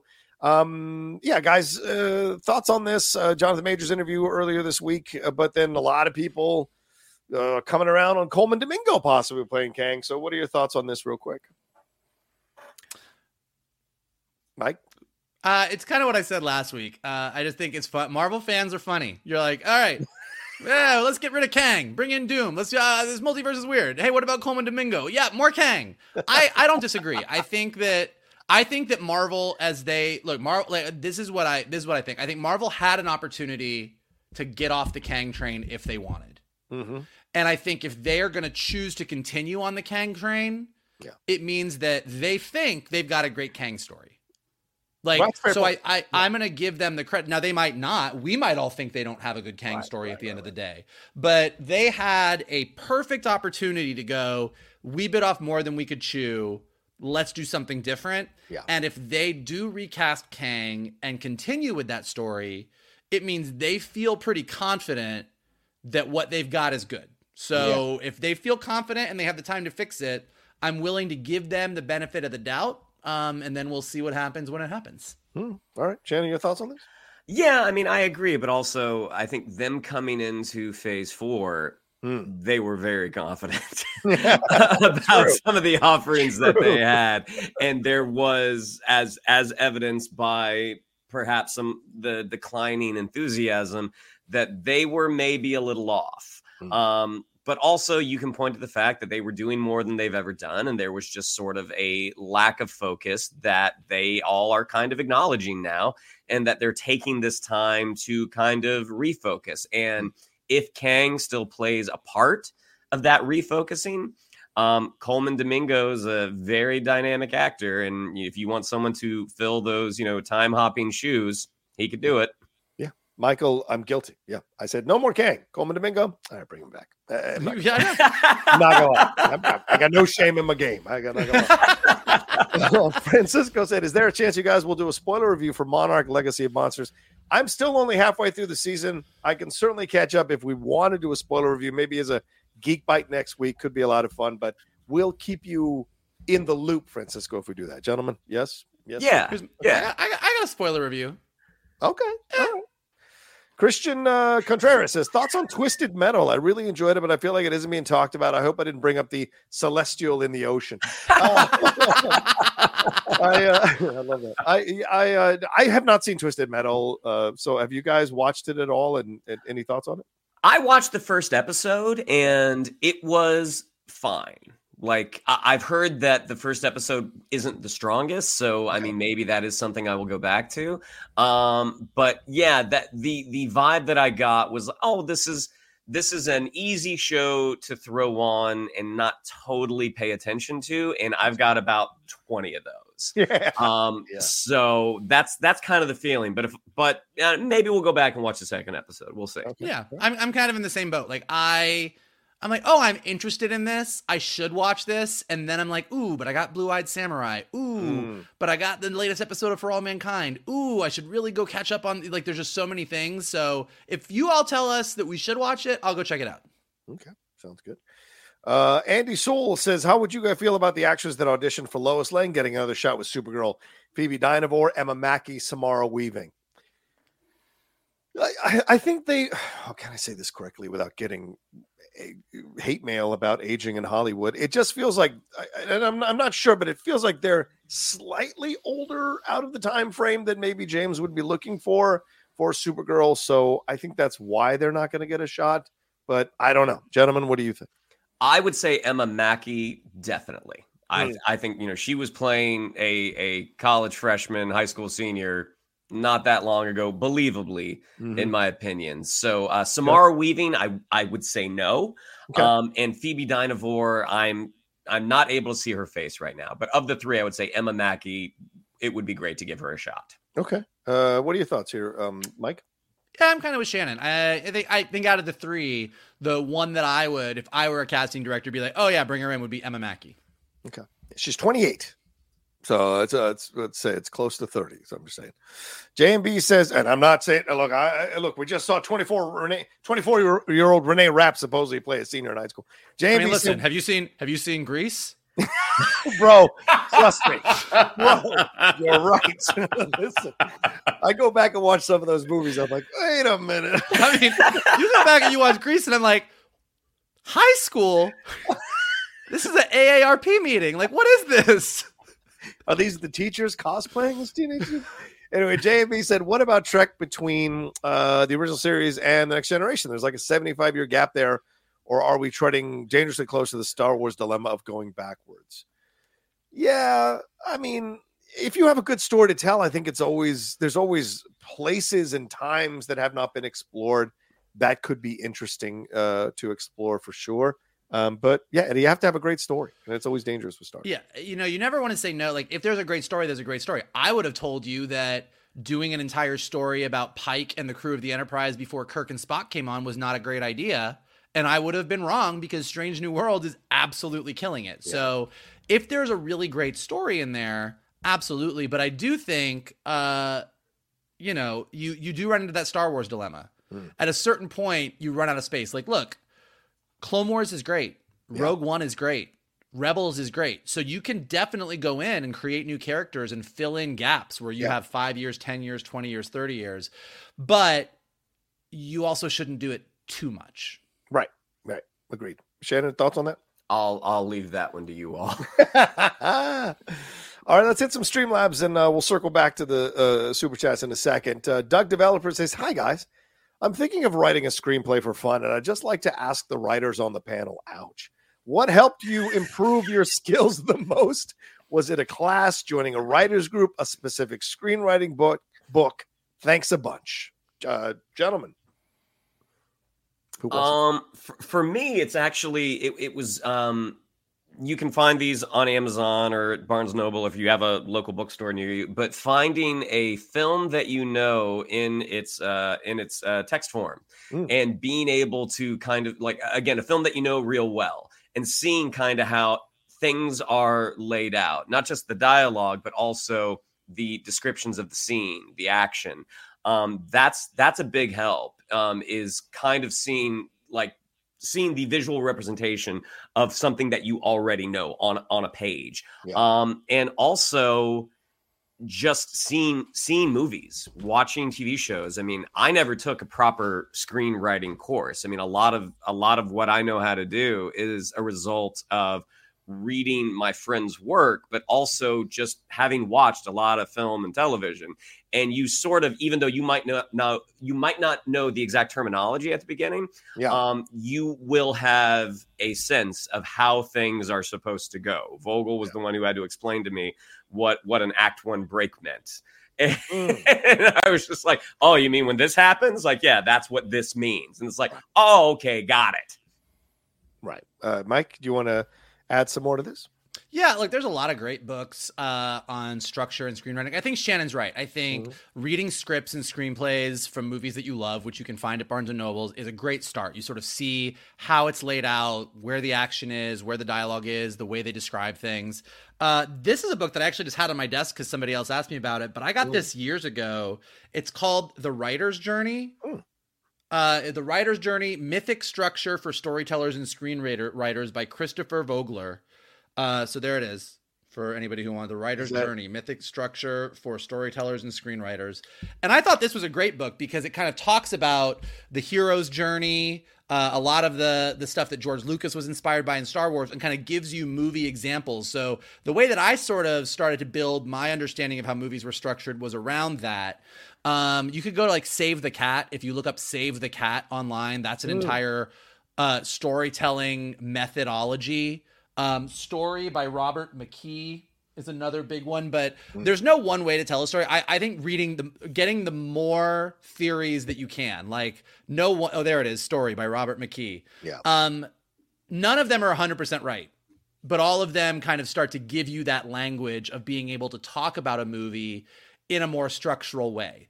Uh, so that when you're talking to other writers, you see it. And I think that combined with then reading the movies, reading the scripts of the movies you love, and then going back and watching the movies you love. Like the thing that made it the easy, I always use Disney movies as examples, but like being able to go like, oh, Little Mermaid is about Little Mermaid is about this. This is the core emotional issue in Little Mermaid. This is the act 1 break in Little Mermaid. This is the act 2 break in Little Mermaid. And being able to go through the movies you love and identify those moments helps you start to figure out how you can put those moments in your script. Well, that's, that's great advice, both of you. You know, for anyone who's interested in getting into writing. Um, Porter Porter Geek Puerto Geekin uh, said a few weeks back on the hot mic, I proposed casting Alan Ritchson as the authorities' midnighter. What do you think about pairing him up with Lee Pace as Apollo? Ooh. I defer to my uh, to our resident gay uh, geek buddy, uh, Michael. your thoughts? Who? Alan Jack- Ritchson Jack from Reach- Reacher. Jack Guy Reacher. from Reacher. Oh, ooh. Oh. And Lee Pace? I could see that. That Yeah. that's actually that's actually pretty good casting. Now that I'm I wouldn't have thought of either of those two. Yeah. But I think as I'm thinking of Apollo and Midnighter, I think they both sort of fit that vibe. Like, you know, Midnighter and Apollo are interesting. Like, you know, for those that don't know, it's the authority. The authority is like that's basically their version of Superman and Batman, except that they're gay lovers, and Apollo is a complete Superman style badass, and Midnighter wears a whole lot of leather and a mask. But uh, I think that they kind of fit that vibe. Okay. Uh, Shannon, your thoughts on that as a fellow Reacher fan? Yeah. You like? I mean, so I had this discussion with Mike Kalinowski, Oh. uh, who, who loves Reacher. I don't know, Uh, champ. I don't know. Yeah. um, watching Alan Ritchson beat the crap out of someone is so satisfying. Yeah. I feel like when Alan Ritchson is acting, I don't think he is the strongest. I, I don't disagree with you. Yeah. I mean, I think you can look back at his work in Titans when he was Hawk, or even to some of the Hunger Games movies. Um, he he does not he does not convey the best with dialogue. It feels very very stilted to me. Champ Kalinowski tried to tell me, well, that's Reacher. That's Reacher. I'm like, yeah, but that's what he does in everything. so if um if if Midnighter is sort of a uh, uh stilted line delivering character, Yeah. uh then then yeah. okay. There you go. But again, watching him punch someone is a lot of fun. I agree. It is. Uh, it is. I love that show. And the second season was fucking fantastic. So, um, all right. I am Two Fly Cam uh, says a beautiful NIL scandal from Florida State to wrap the college football season up. LOL. Seminoles just can't help but violate some rules. First of all, I, I am Two Fly Cam. That is a bunch of horseshit. Uh, who was the loudest accuser of the bullshit going on at the NCAA's by them not letting us be in the playoffs because the SEC has allegedly bought them out? Oh, it was Florida State. So of course they're going to go and try and find shit.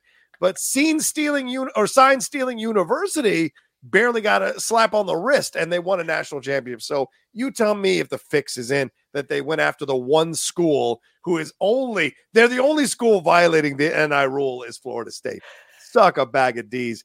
Anyway, are you are you telling me uh, Star Wars saw the Benioff and Weiss movie concept about the first Jedi and just gave it to Mangold? Wow, lawyers. Yeah, gentlemen, that came out earlier this week. Benioff and Weiss. Oh, we talk, we, oh wait, we done about we done talking about football? we done? Look, it happened up. You know, it just showed up. Yeah, we're talking about the real quick Benioff and All right, Weiss. I'm back. All right, good. That's good. Hollywood Reporter uh, had a, um, or is it Hollywood Reporter? I think it was Hollywood Reporter did a, a, a long conversation with Benioff and Weiss about all their projects uh, because they've got Three Body Problem coming out, which is, looks like an awesome. The, the trailer is great.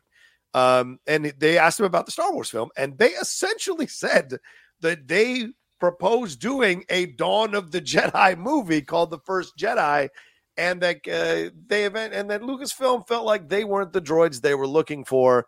And now we've got a film coming out essentially that is the Dawn of the Jedi from James Mangold. So, is this a matter of uh, it's not you, it's me? Uh, what, do you what, what happened here?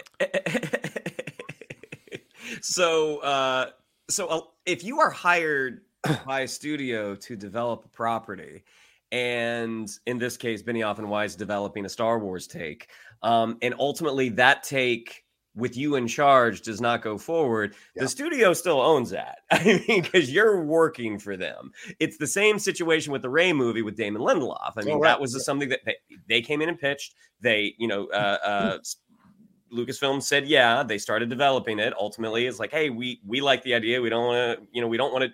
We're not working well together. So the studio still owns it. So, Yeah. um, but I think a Dawn of the concept of a Dawn, Dawn of the Jedi, like that, people are talking about ways to expand their brands all the time. Yeah. And so the idea that Benioff and Weiss were the ones who introduced this probably isn't accurate. But even if even if they were, um, it's still Star Wars. They were hired to do a job. They did the job. It didn't go forward. So Yeah, yeah. that's it's theirs to do with what they want. Okay. Uh, Michael, your thoughts on this? Is it Yeah, pretty? I don't think going in and pitching, let's do the beginning of the Jedi, is the most like it's not like they're holy shit. You mean there was a beginning to the Jedi? What? A beginning to the Jedi? Like, okay, guys, like yes, you pitched something that you probably weren't the first people to come up with that. You won't be the last. Yeah. And Shannon's right. Even if Lucasfilm had never thought about doing a story about the origin of the Jedi, which I find hard to believe. Um, yeah, you pitch somebody a thing. Yeah. And they like it's one thing if Benioff and Weiss had been like, like if if if Star Wars had come out and said we are doing a story about a droid that rises up and says I don't like how droids are treated and becomes the very first droid Jedi. And they said no thanks. And then Mangold was like, "So I'm telling this story about a droid Jedi. Like that's more specific. That you're like, okay, maybe maybe that's fucked up. But the Dawn of the Jedi, it's like, get the fuck out of here. Fair enough. Fair enough. All right. Um, let's. T- we got more Streamlabs super chats to get to, but we'll put those at the end of the show here. Let's uh, take a quick break, and we'll jump into our um, Echo review.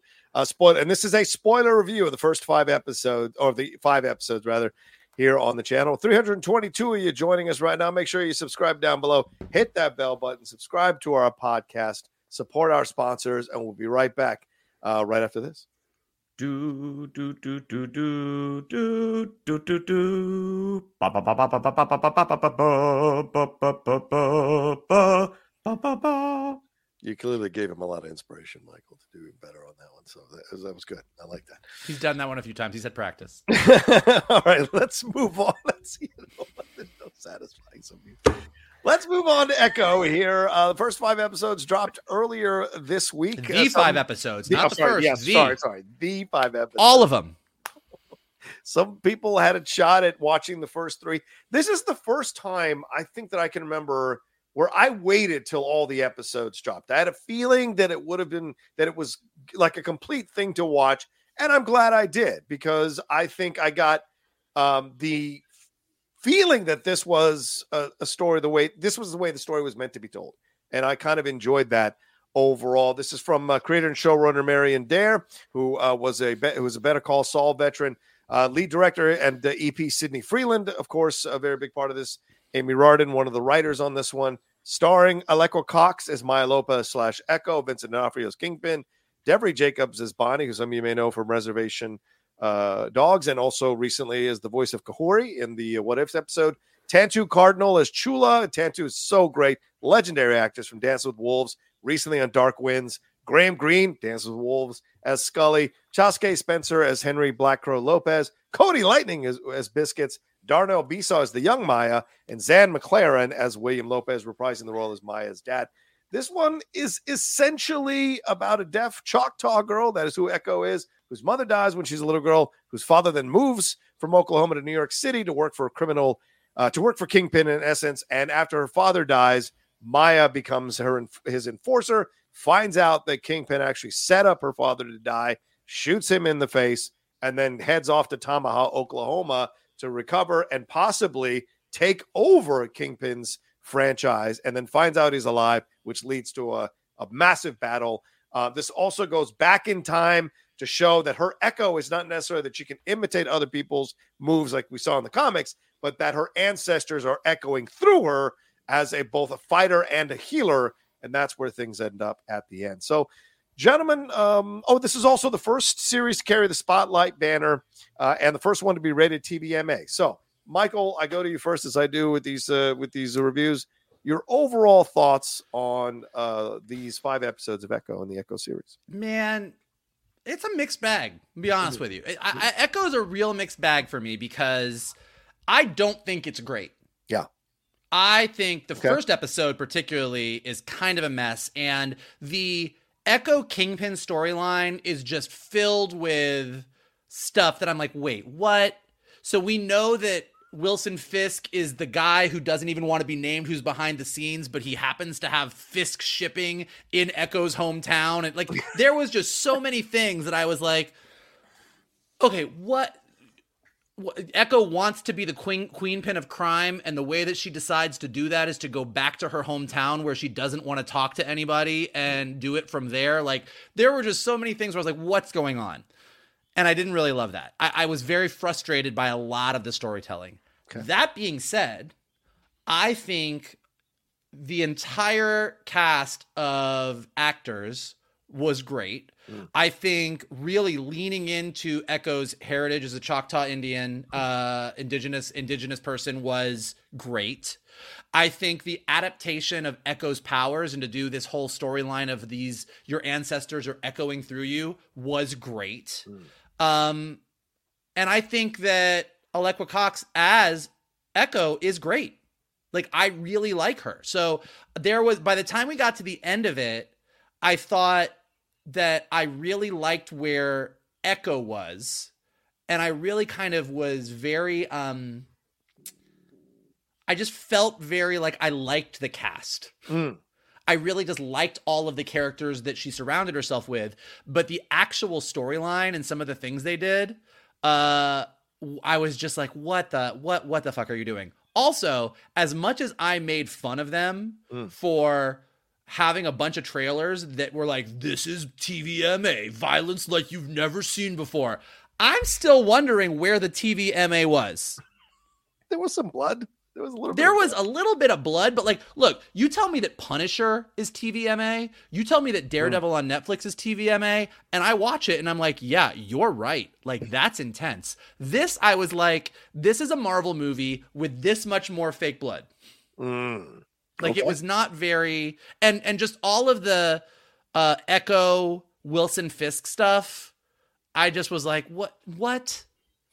he like shows up and he's like let's have some wine come back don't come back so i'm gonna kidnap your family who i don't even really know and expect like it was there was so much sort of happenstance and coincidence to the actual plot line that it drove me crazy but emotionally and from a uh really leaning into her heritage stuff it was great Okay, uh, Shannon, your overall thoughts on on this uh, series? Yeah, I thought it was pretty uneven. Um, I think by the time you get to the end of episode five, even the way they conclude everything, it's like I feel like you. I, this feels like an incomplete.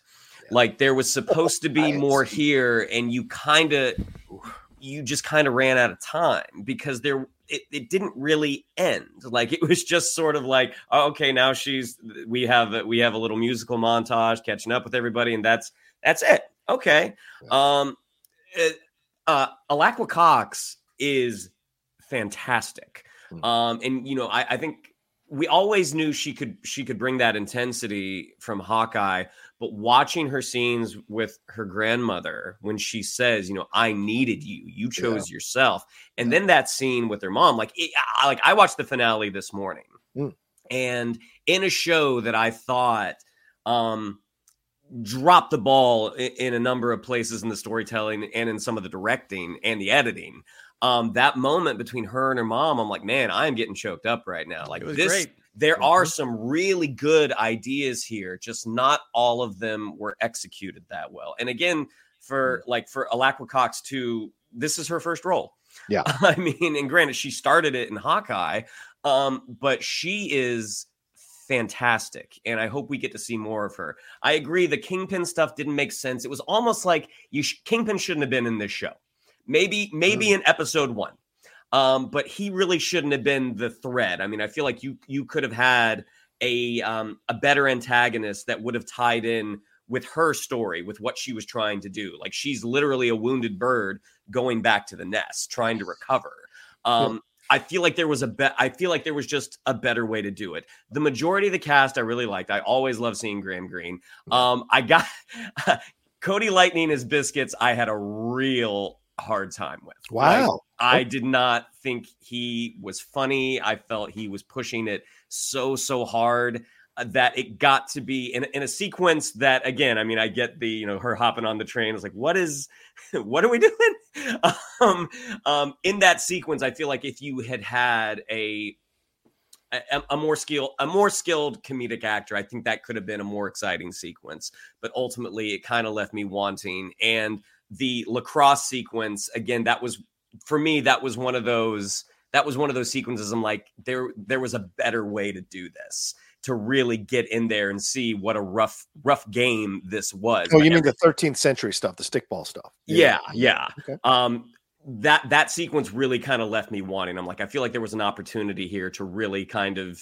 to really get in and make this a little more exciting. But everything was just so far back, and just a lot of the action, with the exception of in the first scene, Hmm. um, with with the the the the first action sequence that we see Echo in with Daredevil. Yeah. Um, I thought a lot of the action was very very static. Um, but again, Alaqua Cox is fantastic. Yeah, I uh I liked it. I liked it much more than Secret Invasion for sure. Oh, Um yeah. for sure. Yeah, yeah, yeah. I like like Cox certainly. Shannon, I echo. I loved her in the role. I totally believed her when she's having the interactions with Kingpin and Michael. I think you're absolutely right. It seems way out of, but it, but you know, the Kingpin does that weird shit in the comics. It just it feels weird to see it in a in a TV or a theatrical format because of the rules of TV and theatrical formats that are different. So I and and I totally understand that but I thought her performances there were great back and forth with Vince. She held her own with one of the greatest actors we've ever had in Vincent D'Onofrio for sure, who I think really came into his own much more as Kingpin in this show than he does in the Hawkeye show, which I liked seeing. And of course, in, in Daredevil, he's great Daredevil. So we said we saw shades of that that hopefully we're going to see in Born Again.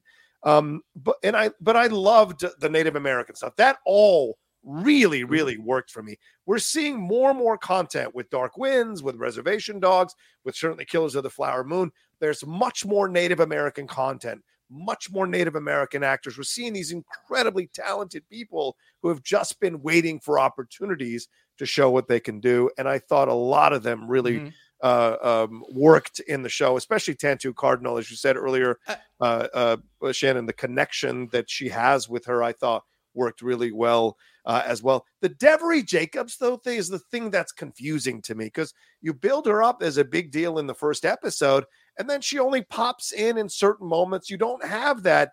You have that kind of uh, when they're tied up, that kind of, oh, where were you? Why didn't you? But Bonnie should have been a bigger part of this show.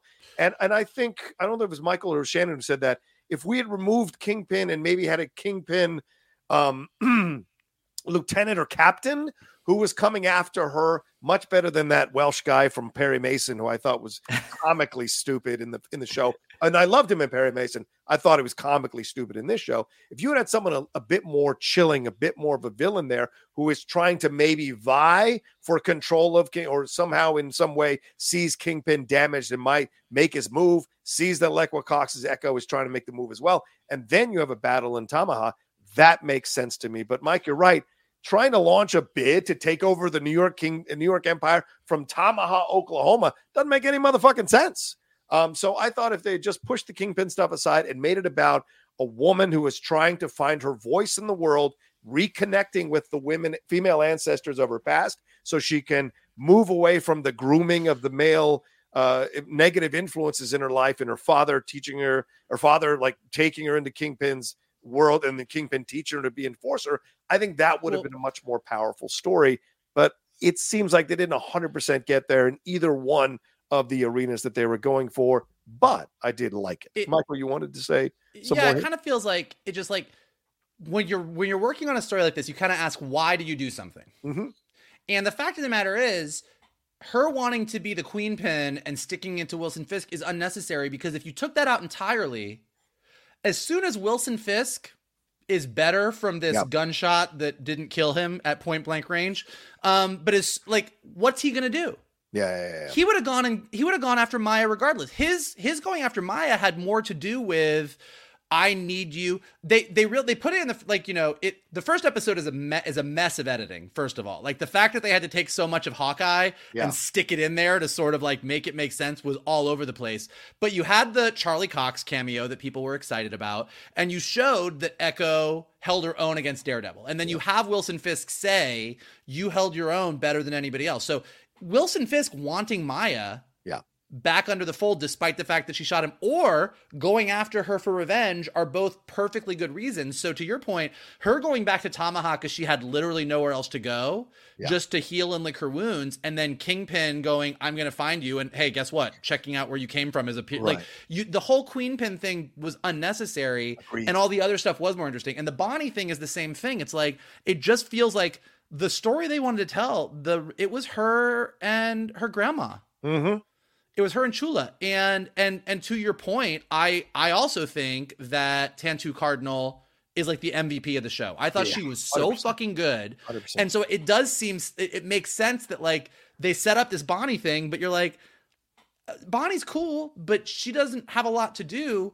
And this whole show is about Echo and her grandmother and her ancestors. And that is a straight line. So you sort of, when you're writing something, you want to take away everything that's unnecessary. You keep just like chipping away at it until mm-hmm. you get to the core of it. And her and her grandma was the core of it. And when they leaned into that, to Shannon's point, Yeah. the scene with Echo and her grandmother, great. The scene with Echo and her mom, great. Mm. The concept, Shannon's not wrong about some of the way it was shot, but the concept of seeing this stickball tournament and seeing this person who mm. was tied to Chafa and seeing the light bringers or whatever the mm. the they, the, ind- the indigenous sheriff were and seeing that woman and seeing Chafa and these Native Americans and seeing this Native American kind of mythology come to life. All of that stuff was great. Yeah.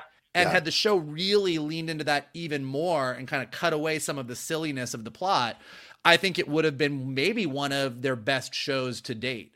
As it is, I think you're right. Like we can talk about the fact that some of this was silly and it didn't work, but from a character standpoint, I did leave Echo way more satisfied than I left Secret Invasion. Yeah, yeah, and and the um, I think the the thing you hit on as you were talking, Mike, that actually kind of made it clear to me too, as I was listening to you, is yeah, if they had made it about healing this trauma between the both of them, the grandmother and who had lost her daughter and the woman who had lost her mom, and that that was the connective tissue, and that maybe both of them have been out of sorts since this loss for so many years, and it's healing that wound, which would have still echoed through all the family, the female ancestors of her past, all the way to the first Choctaw, which I thought was a, a, a beautifully well shot sequence, uh, and the sequence with the light horsewomen or light, hor- light horsemen who she ends up, uh, her ancestor ends up saving them. I thought all of that was great. If we had focused on that and kind of stripped everything away and made it that Kingpin was coming after her and she is finding her strength and her power through her people, so that there's now an army of her people against Kingpin, that would have been an awesome ending. So that when you see Kingpin, well, we see, but I don't know if Kingpin sees the five ancestors standing with her as they go after him, then there's a real power in that finale. So that when she channels the energy, which I don't know, does that make her a mutant? Not, I don't know. It, you you you're like, oh fuck, here we go. As opposed to being like, oh, okay, we're going that route. Okay, well, they've done. I like the story so far in terms of the Native American stuff. Okay, let's see what more we can do with this and what have you. Because I don't know where we end up with Kingpin at the end. Has he faced his trauma? Is he going to be a better person, or is No. he No. more damaged? I don't know. no, no, no. But but to that point, I did want to bring that up because Yeah. this is another thing that they did that again I think was really smart and I think could have been a little clearer given Yeah. the point that you just said, like which is it's a little unclear, which is this show is also about Echo. I mean, uh, uh, uh, um, uh, uh, Maya. Sorry, I was like, what's her?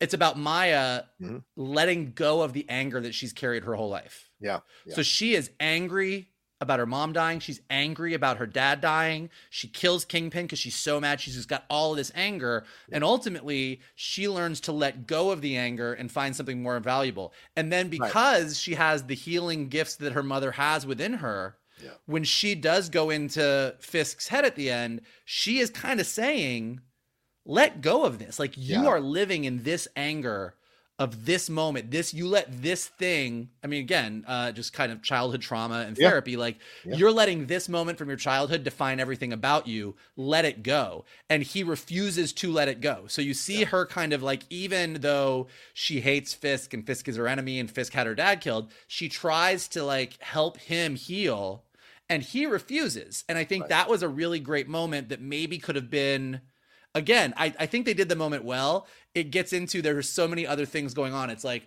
pull back everything else and tell like a super streamlined story because I think that worked pretty well. That she learned to move past, and and also Her there pain, was something, yeah, like that. Fisk fed on her pain. Yes, right. Fisk kind of said, Yeah. "Let me use your pain Right. to turn you into the weapon that I want." Yeah. Whereas her mom and her grandmother and the people that are her real family were like, "Let go of this pain Yeah. and become more." And I think that is a great story that got a little uh lost in some of the other stuff that was going on. Yeah, Shannon, do you think we should have had more with her dad, with Zahn McClarnon? Like, let's see her as a teenager. Let's see her like discover her father's world. And then, I mean, we see the scene where she comes up and kicks the guy after Kingpin has beat her, beat the dude up, and we get okay. So she has that instinct. But what about her father? Why did her father bring her into this world? Why did her father let her go walk into this world? Why did her father let her become this kind of uh, murderous assassin or whatever? Like, why did all of this happen? um in her world i wanted to, I don't know about you but i wanted to see more so that when we get to the kingpin situation we understand that she has confronted her pain and she has to heal from her pain and trying to heal kingpin and in essence stripping that all away it makes sense kind of a, a- it's almost like an advertisement for mental health going to therapy because all of this i mean uh, in that scene i was looking at myself in that scene like okay how much of my pain from my past still drives me today because you see kingpin reject it because he still needs it he needs it in his mind because if he lets it go, he doesn't know who he's going to be. Is he going to be successful? Is he still going to be the kingpin of crime if he lets go of that anger? So, did you think maybe seeing more of that journey for Alaqua as the character, or sorry, as Maya as the character, would have made uh, uh, the impact of the ending even more stronger? Yeah, yeah. I, I mean, one, uh, Zahn McClarnon is a terrific, terrific performer. Please watch Dark Winds, guys. There's two seasons of it. He is the lead. He's incredible in that series. Yeah. he, he he's a great performer and i think you could have fleshed him out i think you could have fleshed his relationship and and younger echo out a little bit more and you could have fleshed a little bit more out with him and kingpin like why exactly Great Fisk, points. Yeah. Fisk wanted him out of the way um that's what again that's what the whole thing just had this feeling of of uh not being complete Yeah. um and I think five episodes is something they've never done before. And I hear that, you know, there were rumors it was eight, then it was six, then it was five. Um, so I, I don't know what happened during the writing, during the production process, if that is true. May, and maybe the intention was always for it to be five. We don't know. Um, but it, it just seemed like there, there, there are just some gaps that had they been filled in with some good stuff, um, it would have helped. It would have helped that ending a little bit more. Yeah. So I I have a feeling, and again, I don't know, and they're not going to tell us, but when you see a show like this, that when you hear it was eight episodes, and then it was six episodes, then it's five episodes, and then they drop it all at once, and then and then particularly for me, when you watch the first episode, like a lot of the Echo as a little girl or Maya as a little girl, the Maya fight with Daredevil, that could have been done. Like you could have opened the episode with Maya on a bike heading to Tamaha and her remembering things. But mm. the fact that they sort of did this, let's do a chronological and let's drop in these scenes from Hawkeye and then let's put this here, but then we're going to have this Daredevil fight, but then we're going to show the scene from Hawkeye. It just felt like really choppy. Mm. And even the Bonnie stuff, the fact that we're all sitting here, we're like, well, they made a big deal about Bonnie, but then Bonnie was kind of there, but then it's really about her grandma. That all speaks to there's a lot that was cut out mm. That somebody deemed was not good. Maybe they were right, maybe they were wrong, but somebody at some point was like like I'm sure that the creators of the show when you when they hear people saying, "Yeah, the Bonnie, what happened with Bonnie?" They're like, "Yeah, there's we there was all this Bonnie stuff, man. We had all of it. Like, but, but, like bodyguard. either Yeah, yeah. either they felt that it wasn't good or it didn't fit or stuff. Like this definitely feels like a show where they had a bunch of stuff and they're like, "Fuck, this isn't working." And Yeah. what we saw was a whole lot of this being built in the editing bay. Yeah, yeah. Well, what do you guys think about the? We we we talked about how she goes. We see these um uh scenes here from her ancestors' past. There is this blue circle thing that is very reminiscent of what we got with Kahori in the What If episode. So, are they trying to connect all this up to some to a Native American world that is influenced by the Tesseract in some way, or what do you think about this? Am I insane for making that connection? I don't think you're insane for making that connection Okay. because they're so close to each other. We literally just got the what if episodes, and the Kahori episode is a standout that Yeah. really was so great. I think it sort of lessens the impact of what they were trying to do here, 100%. tying it to the Tesseract. I agree. Yeah. I think that I think like going, oh well, the Choctaw people had this power because of the Tesseract. I, I don't even want to get into that. I love that we see this very sort of weird opening with these people that are look like they're made of bark, and then they become the first the first people of the Choctaw uh, race. And that that that power is just inherent in them. This is the power of them as the indigenous people uh, and the Choctaw tribe. I, I don't want to sci-fi it up or make it all tied to infinity stones. I think just being on the face of it, this is the power of who Maya is because of her people as an indigenous person Right. is great. Full stop, period. Don't tie it to anything else. Yeah. And Just- the just uh, their yeah. their Sorry. illuminated palms were Hmm. not blue.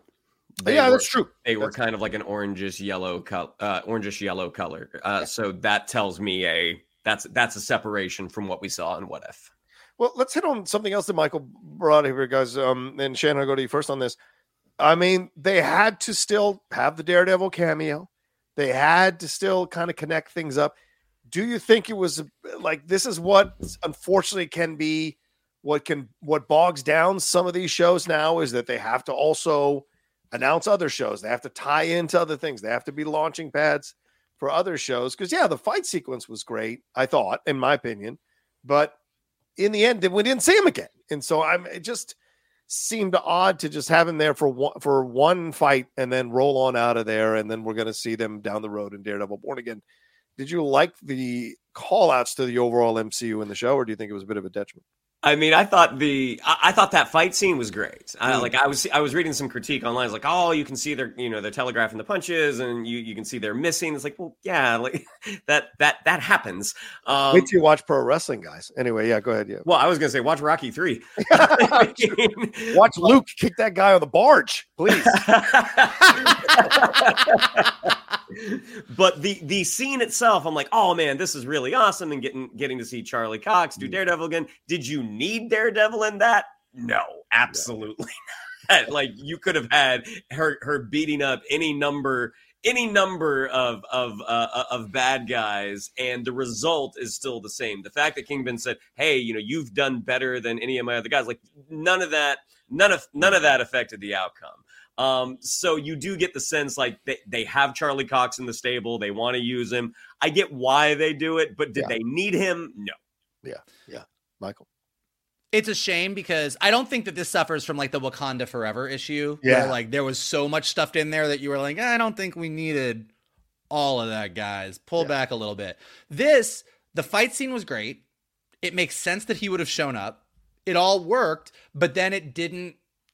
To Shannon's point, it didn't really mean anything. Whereas Mm-hmm. again, if you were like, Kingpin turns Maya into a weapon. She fights Daredevil, proving that she is a very valuable weapon. She shoots Kingpin. She goes to heal. Kingpin shows up and says, You can't leave. You're my most valuable weapon. Yeah. Then the fight makes sense because it sort of drives Kingpin's, but because so many other things were happening. So I liked the scene and I think they could have used it better. Given the way it all ended up, it did feel kind of extraneous and kind of like they were just doing it for the fans. Mm. And it almost would have been better to not have him in there. But there's a world where that scene could have made a lot more sense. Yeah. Yeah. Is And look- there is it improved if we get uh, like we got the tag with you know Fisk contemplating running for mayor?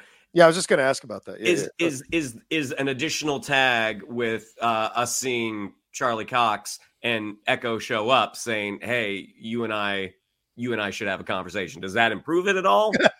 no, yeah, I- yeah, yeah. And then they put on all the other Netflix shows and watch them at the same time. oh, these are these are canon now. These are canon now. No, I think. They're all having shawarma. Luke, Luke Cage, Yeah. Jessica Jones, Daredevil. Can you imagine how, like, if like Echo like rolled her bike back in, and then like a door opened, and it was just like Luke Cage and the Punisher and Jessica Jones and Matt Murdock, and they were like shawarma, and we'd all be like, "Fuck you." Where's Iron Fist? I was gonna say, is, Oh, is there is there an empty seat where Iron Fist is supposed to be sitting there? Like, hey, we, we have a chair open. He's late. That was an or she is that late. was an intentional omission. um, no, like, look, I think that, look, I think seeing Dare, like, I love Charlie Cox's Daredevil. The more that I see of him, the better. And I like, I, like, I, it was a great scene. Like, there was a thrill to watching it, but I think it did suffer from.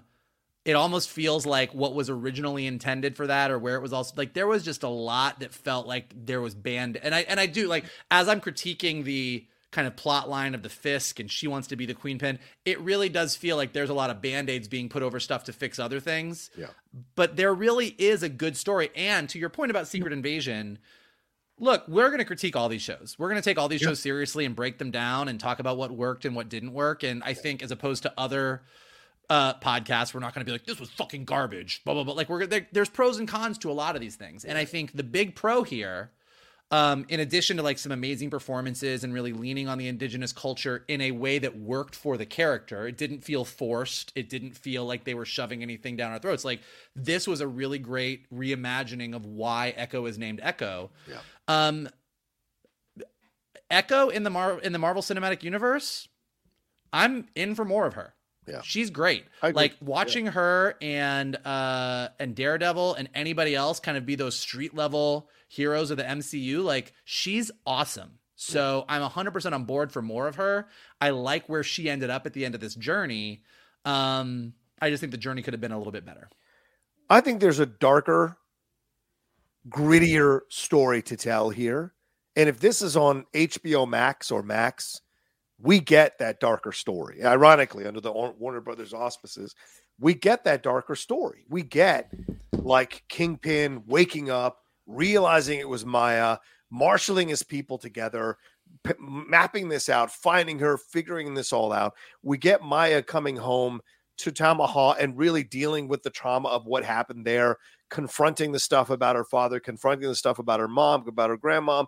We get all that. We have the comedy relief of Biscuits and Graham Greene, who I think were great comedic relief. Although I know Shannon's not a Biscuits fan, were nice uh, changes of pace in the situation. And we also get a really deep exploration of this Choctaw heritage and get really deeper into it and see the connections, sees so that we lead to this incredibly awesome balls out R-rated finale that they pitched us as a TVMA show.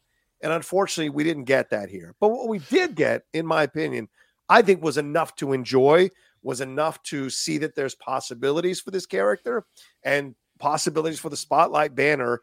But I don't know how much Disney will be willing to dive into the grittier aspects Hold of on. And You we'll see. We'll wait see. a minute, wait a minute. Look, their TVMA thing. I mean, at this point, I think their TVMA thing was a marketing ploy. Like there was just like it alright. wasn't a T, like it wasn't TVMA, but they they were like, look, we're gonna lean into this. I think that Born Again is probably gonna be a lot darker and a lot more violent. I think. I think they ended up with what they had for Echo, and they were like, "What are we going to market this?" And they went for the TVMA.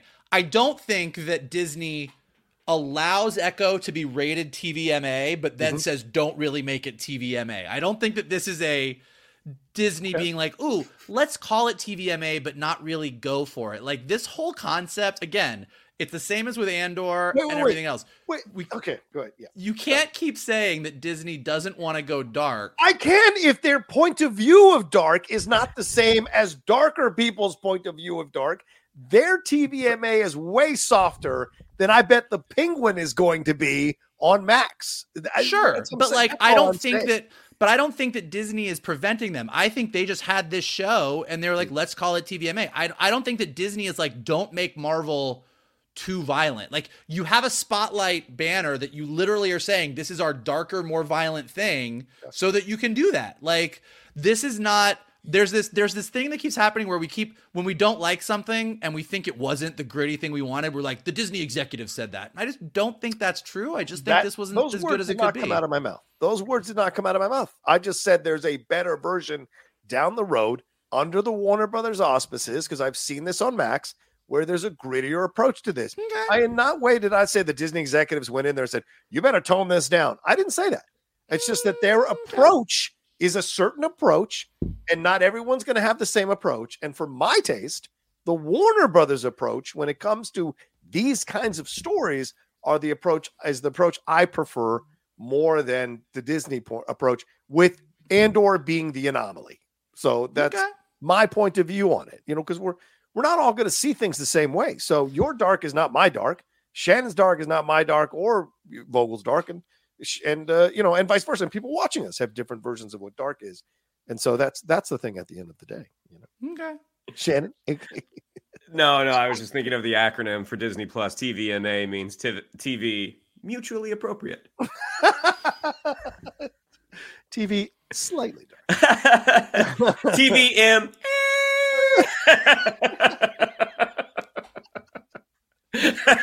You don't you don't have to see it as a negative, Michael. It's just saying that Disney sees dark. it's not it's not way. it's not an it's not that it's a negative or a positive i Okay. just think you are placing what ultimately is a create like there is a creator like this show just didn't really deliver on what it promised it was going to deliver Mm-hmm. which is fun like had it been amazing like and uh, by the way i'm not purporting that i think it needed to be super super violent um i think the problems with it have nothing to do with the darkness level and i think they definitely delved into the indigenous stuff and the choctaw stuff. I think that's where they were most successful. So i'm not saying that it needs to be violent. I'm just saying they went for it with the marketing going the darkest They did. and it wasn't that. So i think No, that's a that's a that's a either a mistake on their part or it was a calculated this is going to get people to watch it opening weekend. I 100% but I don't think that. that Disney is actually uh as an overall vibe, Hmm. I don't think that they are telling people at Lucasfilm or Marvel or anybody to only that they can't get dark and gritty. I think that they're more than happy for these things to be dark and gritty, particularly under the Spotlight banner. Mm-hmm. But we'll see. We'll see when Born Again comes out. Maybe they're only picking creators that they know aren't going to go too dark, though. That's also kind of a way to ex- to kind of do that without overtly doing that uh, in their approach. But you're right. We'll see how Born Again, because if Born Again comes out and it's slightly, for lack of a better term, homogenized, I mean that I mean like so- softer in its approach. I think people are going to have real issues with that. So uh, we will see. Um, uh, Shannon, any final words on on this? I think we've all said right our final words on this. Shannon, anything we missed or you want to bring up? Uh, Well, uh, well, on Instagram, I, I think it's on Marvel's page. It's definitely on Sarah Finn's page. Sarah Finn is the Oh, casting director right. for Marvel. They have the moment where uh, they're on a Zoom and uh, Alaqua Cox is is told that she is getting the role, Oh, wow. and it is a if you if you have time, if you're on Instagram, go check out that video because again, for for someone who had never done this before, uh, she's incredible, Yeah, and yeah. and I hope we get to see her again soon. yeah, we all three of us may have differing opinions about the series, but I think all three of us agree that Alaqua Cox should continue as Maya Lopez and Echo and see more from her in, in the Absolutely. for sure. Yeah, for sure. Um, all right, we got some Streamlabs of super chats. Uh, shall we get into them here as we wrap up the show, gentlemen? Let's shall do we? it. Let's do it.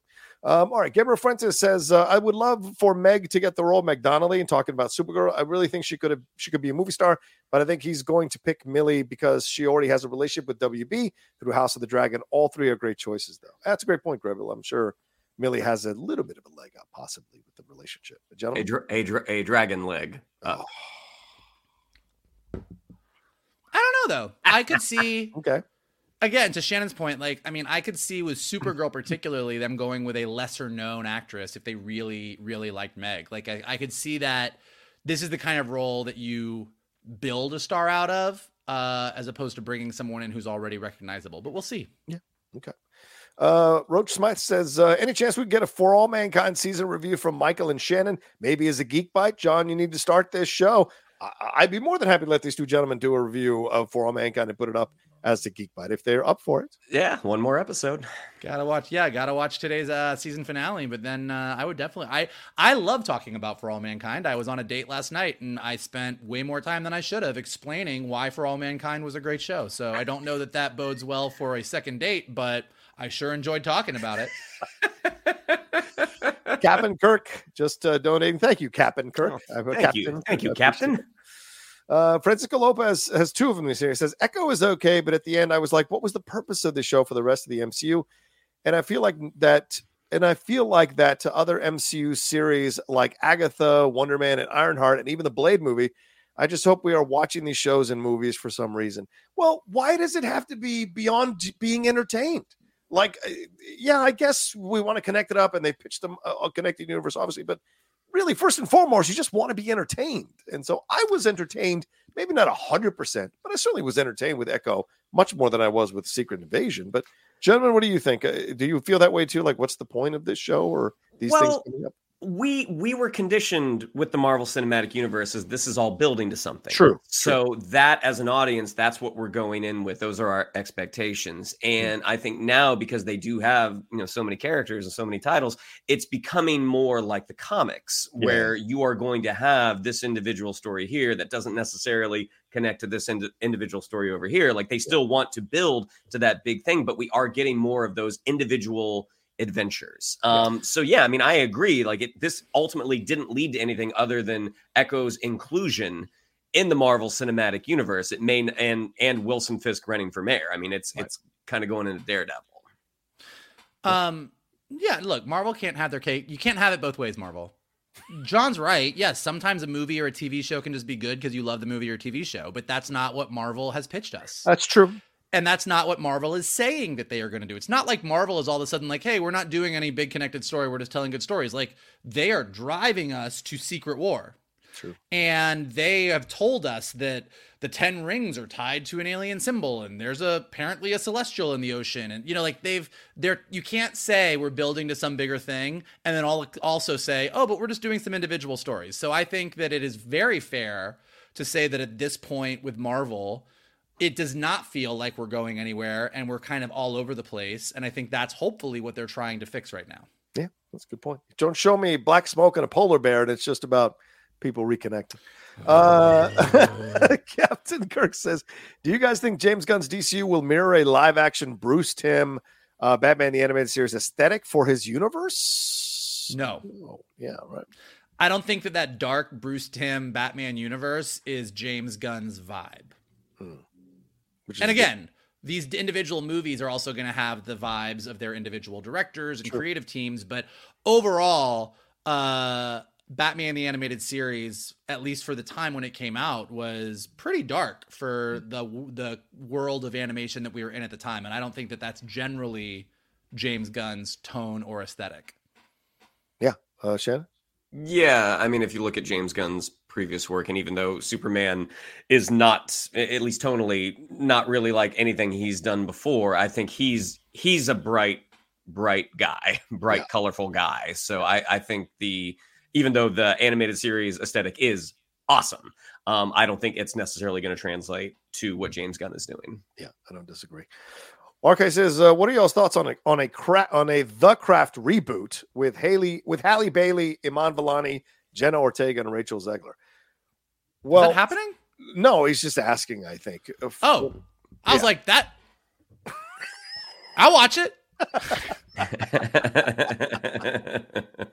I mean, I don't think that's happening necessarily, but I, I think that would be an interesting to see all four of them be a part of that. Good luck with trying to get all four of them. What a in it. cast! Yeah, yeah. I think, yeah, I think two of them would be difficult to get. I think the other two would be uh, easier to get. yeah, because there was a Craft Legacy film that came out in 2020, uh, which starred uh, possibly future Oscar nominee Cailee Spaeny there in that uh, as well. So yeah, these uh, getting these four would be something. You'd have a, the budget would have to be quite big to get those four. Uh, Gabriel Fuentes says loved Echo, not perfect but good enough first season. Oh brother, I love you. Think that there's going to be a second one. They have room for improvement. Really hoping for a second season. Already on a rewatch. Alaqua Cox is phenomenal definitely a star in the making. Yeah, I think we all agree with that. But I don't know if a season two is in the making in any way, shape, or form. Gentlemen, your thoughts? I don't. Yeah, I don't think. I don't. I don't. I mean, look, particularly because it does seem to me like this was a troubled production where they Mm. sort of really cut it down and built it in the editing bay. I don't think they're going to be anxious to dive into a season two. Yeah. Um, but I do think we've definitely not seen the last of Alaqua Cox's Echo. Jen, anything to Yes, hopefully, hopefully, what Vogel said. I think, I think, uh, uh, Echo, Echo is here to stay. Fair point. Uh, Derek Johnson sent us three of these. They're all connected, so I'm just going to read them.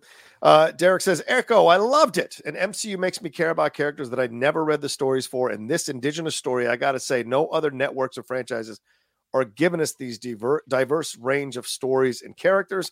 Uh, this, this story and the emotion of it, I loved. This is what I want out of a badass woman character. No frills, no bullshit.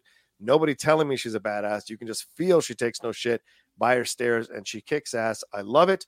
Uh, love the show as always. Can't watch live today as I keep neglecting work and being lazy. LOL. Just wanted to say the soundtrack for Echo is the shit. Um, yeah, good to hear, uh, Derek. And I should also add, like, um, the, I love the sign, the use of sign language in this show. I thought that was another positive thing about Echo because they used both the standard sign language and the American Indian sign language uh, uh, uh, versions of sign language, and I thought that was a really cool thing to be a part of of the show. At the time when people are complaining about subtitles, I love that we can have something like sign language. It makes me want to learn it for sure. Seeing other people using it in this way and seeing it work so well in a show like this. What do you guys think of Derek's thoughts uh, overall? I mean, to the sign language point you just made, Johnny. I mean, that has been something. Even though we haven't seen a ton of uh, uh, Maya, that is something that has been consistent. Like when she spotted Clint's earpiece, um, hearing Right. aid, saying like, "You don't need that." Um, and then watching, like, I thought the design choice of uh, with when Wilson Fisk with the uh, the eyepiece. Oh, yeah. uh, like having those you know digital arms sign for him, and how it made communication easier. But ultimately, that was in Maya's estimation that, that that's not cool. Like you didn't care enough to learn how to do this properly. You're using a cheat. So I thought that was really really cool. Yeah, yeah, Mike. Yeah, look, I mean, I agree with I agree with Derek that I think that Marvel's strength is creating characters that we like, and they've definitely done that with Echo. Um, They just have other weaknesses that they need to sort of fill the gaps in.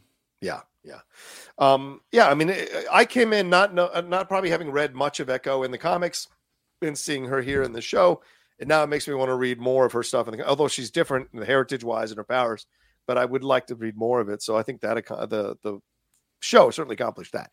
Uh, let's see here. Jim Fan says Echo started off strong, but gradually felt like the series was chopped and condensed, as Michael has pointed out.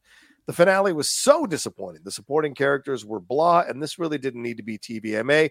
But Alaqua Cox still shines, and I want to see more of Echo. Okay. Uh, any thoughts on that, guys? Are we good to move on to the I mean, I disagree. I, I think some of the supporting characters weren't great, but I think some of the supporting characters were a plus plus. And I don't know that I'm at the point where I was with like uh, Miss Marvel, where I'm like, I want to see all of these characters in the MCU. Hmm. But I think for the roles that they played, I think they were really strong. Yeah. Shannon? Agreed. Yeah, yeah. Hill Nellum says, I finished Echo last night. What's up, Hill? It's always good to see you, brother. He said, I was happy with the show, especially the Native American lore parts. As a self contained story, I didn't have any complaints. I do think Alaqua Cox could be a star in the making. It makes me want to see more of her in the MCU. I think, uh, you know, all of us are on board with the last sentiments for sure. Um, and yeah, and we enjoyed the Native American parts. Um, and there was more to explore with that. And so I'd like to see, as Michael said, maybe there's other episodes or other footage that they'd shot that could be interesting to explore. Uh, anything you guys want to say on that? Yeah, I thought I thought the uh, the Choctaw elements were the strongest, Hmm. the Same. strongest aspects of the story. Yep. And that powwow was beautifully shot. Jesus. Uh, Lindley, my uh, significant other, she is half Native American, Madeira. Uh, she goes up to the powwow. Her mom runs uh, is part of the powwow committee there up in Northern California. I have yet to go, uh, and uh, maybe it is time for me to go and experience that with her because uh, I, want to see what that is like. And a lot of people were pointing out them having a taco truck at the powwow, which is something that is at some of those powwow. Um, Fred Tastic said, Hey, Geek Buddies, I really enjoyed Echo. I'm fluent in ASL. And when I sign, there are hesitations in speaking that I saw in the show. That's awesome. I understand why this is, but I would hate for it to be a reason why people would trash the show. Thanks, buddies. Oh yeah, if anyone's trashing the show for the ASL, they can fuck all the way off, and I don't care what you think about that. I thought it was awesome to see that in the show, Mhm. uh, gentlemen. Yeah, I, I, and I think that's the thing. Like, I, I loved the way that she communicated with each person was a little different. Everyone signed a little differently. Some people signed Right. silently. Some people spoke along with their signing, and I thought that again, that was a thing that made the show strong and stand out. Yeah. Yeah. It's it, Mike. Your thoughts? No, Yeah, I so- totally agree. I thought it was great. yeah, yeah. Um, all right, well, there you go. That's all the Streamlabs and Super Chats. That's all the topics we had scheduled for ourselves for this special live episode of the Geek Buddies. Anything more you guys, gentlemen, want to bring up, or anything we missed, or any thoughts? Uh, I think, I think we hit it all. It was a it was a packed morning for the Geek Buddies. That's for sure. And we appreciate you all taking the time to hang out with us here. Over 300 of you watching us for a majority of this two hour show. So we appreciate you all madly as we're wrapping up. Please remember, uh, oh no, uh, the gentlemen take care of this. Well, Shannon, take it away. Yeah, if you'd like to follow us on social media, on Twitter, it's at geek underscore buddies, on Instagram at the underscore geek underscore buddies. If you'd like to follow me on social media, on Twitter, it's at Shannon underscore McClung, on Instagram at Shannon the Geek Buddy. You want things light, you want things bright, follow Mike Vogel at MK Toon. You want things dark, follow Johnny Rocha at the Rocha Says. For sure. Uh, well, we had a great time with you guys this morning, and here's what you guys can do for us. Don't forget to smash that like button before you leave. Subscribe to Johnny's Outlaw Nation page. Check out all the amazing content he's got there. Leave your comments below if you're watching us later. What did you think of Supergirl, Echo, Mandalorian, Star Trek, Top Gun 3, Tom Cruise? Let us know below in the chat. If you're listening to us on a podcast, leave us some stars and comments so we go up in the rankings. And as always, the best thing you can do is retweet this video, post it on your social, send it to your friends, and tell them to hang out with your buddies, the Geek Buddies. Yes, please do. Someone is saying that they sent a Streamlab through, uh, and I didn't read it, but I just went through all the Streamlabs. I read them all. So uh, either it didn't go through or um, there was some communication issue, maybe because I've read all the Streamlabs and the super chats uh, for you guys. And thank you very much for sending them in. We appreciate it madly. Um, all right. Uh, take care of yourselves. Be well. Have a great weekend. Uh, and come back and join us next week for another brand new episode of the Geek Buddies! Hey!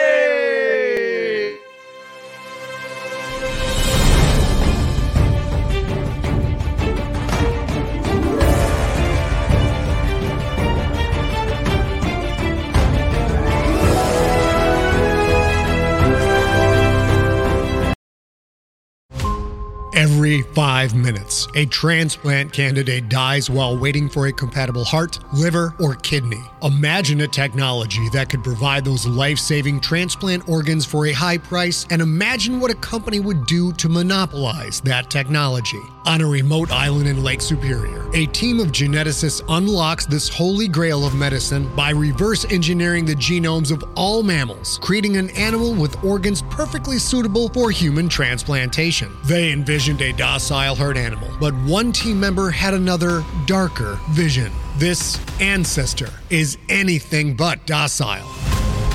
The team's work spawned something big, something evil, something very, very hungry. Ancestor is a complete serialized fiction podcast by number one New York Times bestselling novelist Scott Sigler, with all episodes available. Binge the entire story now on Apple Podcasts, Spotify, or wherever you listen to podcasts.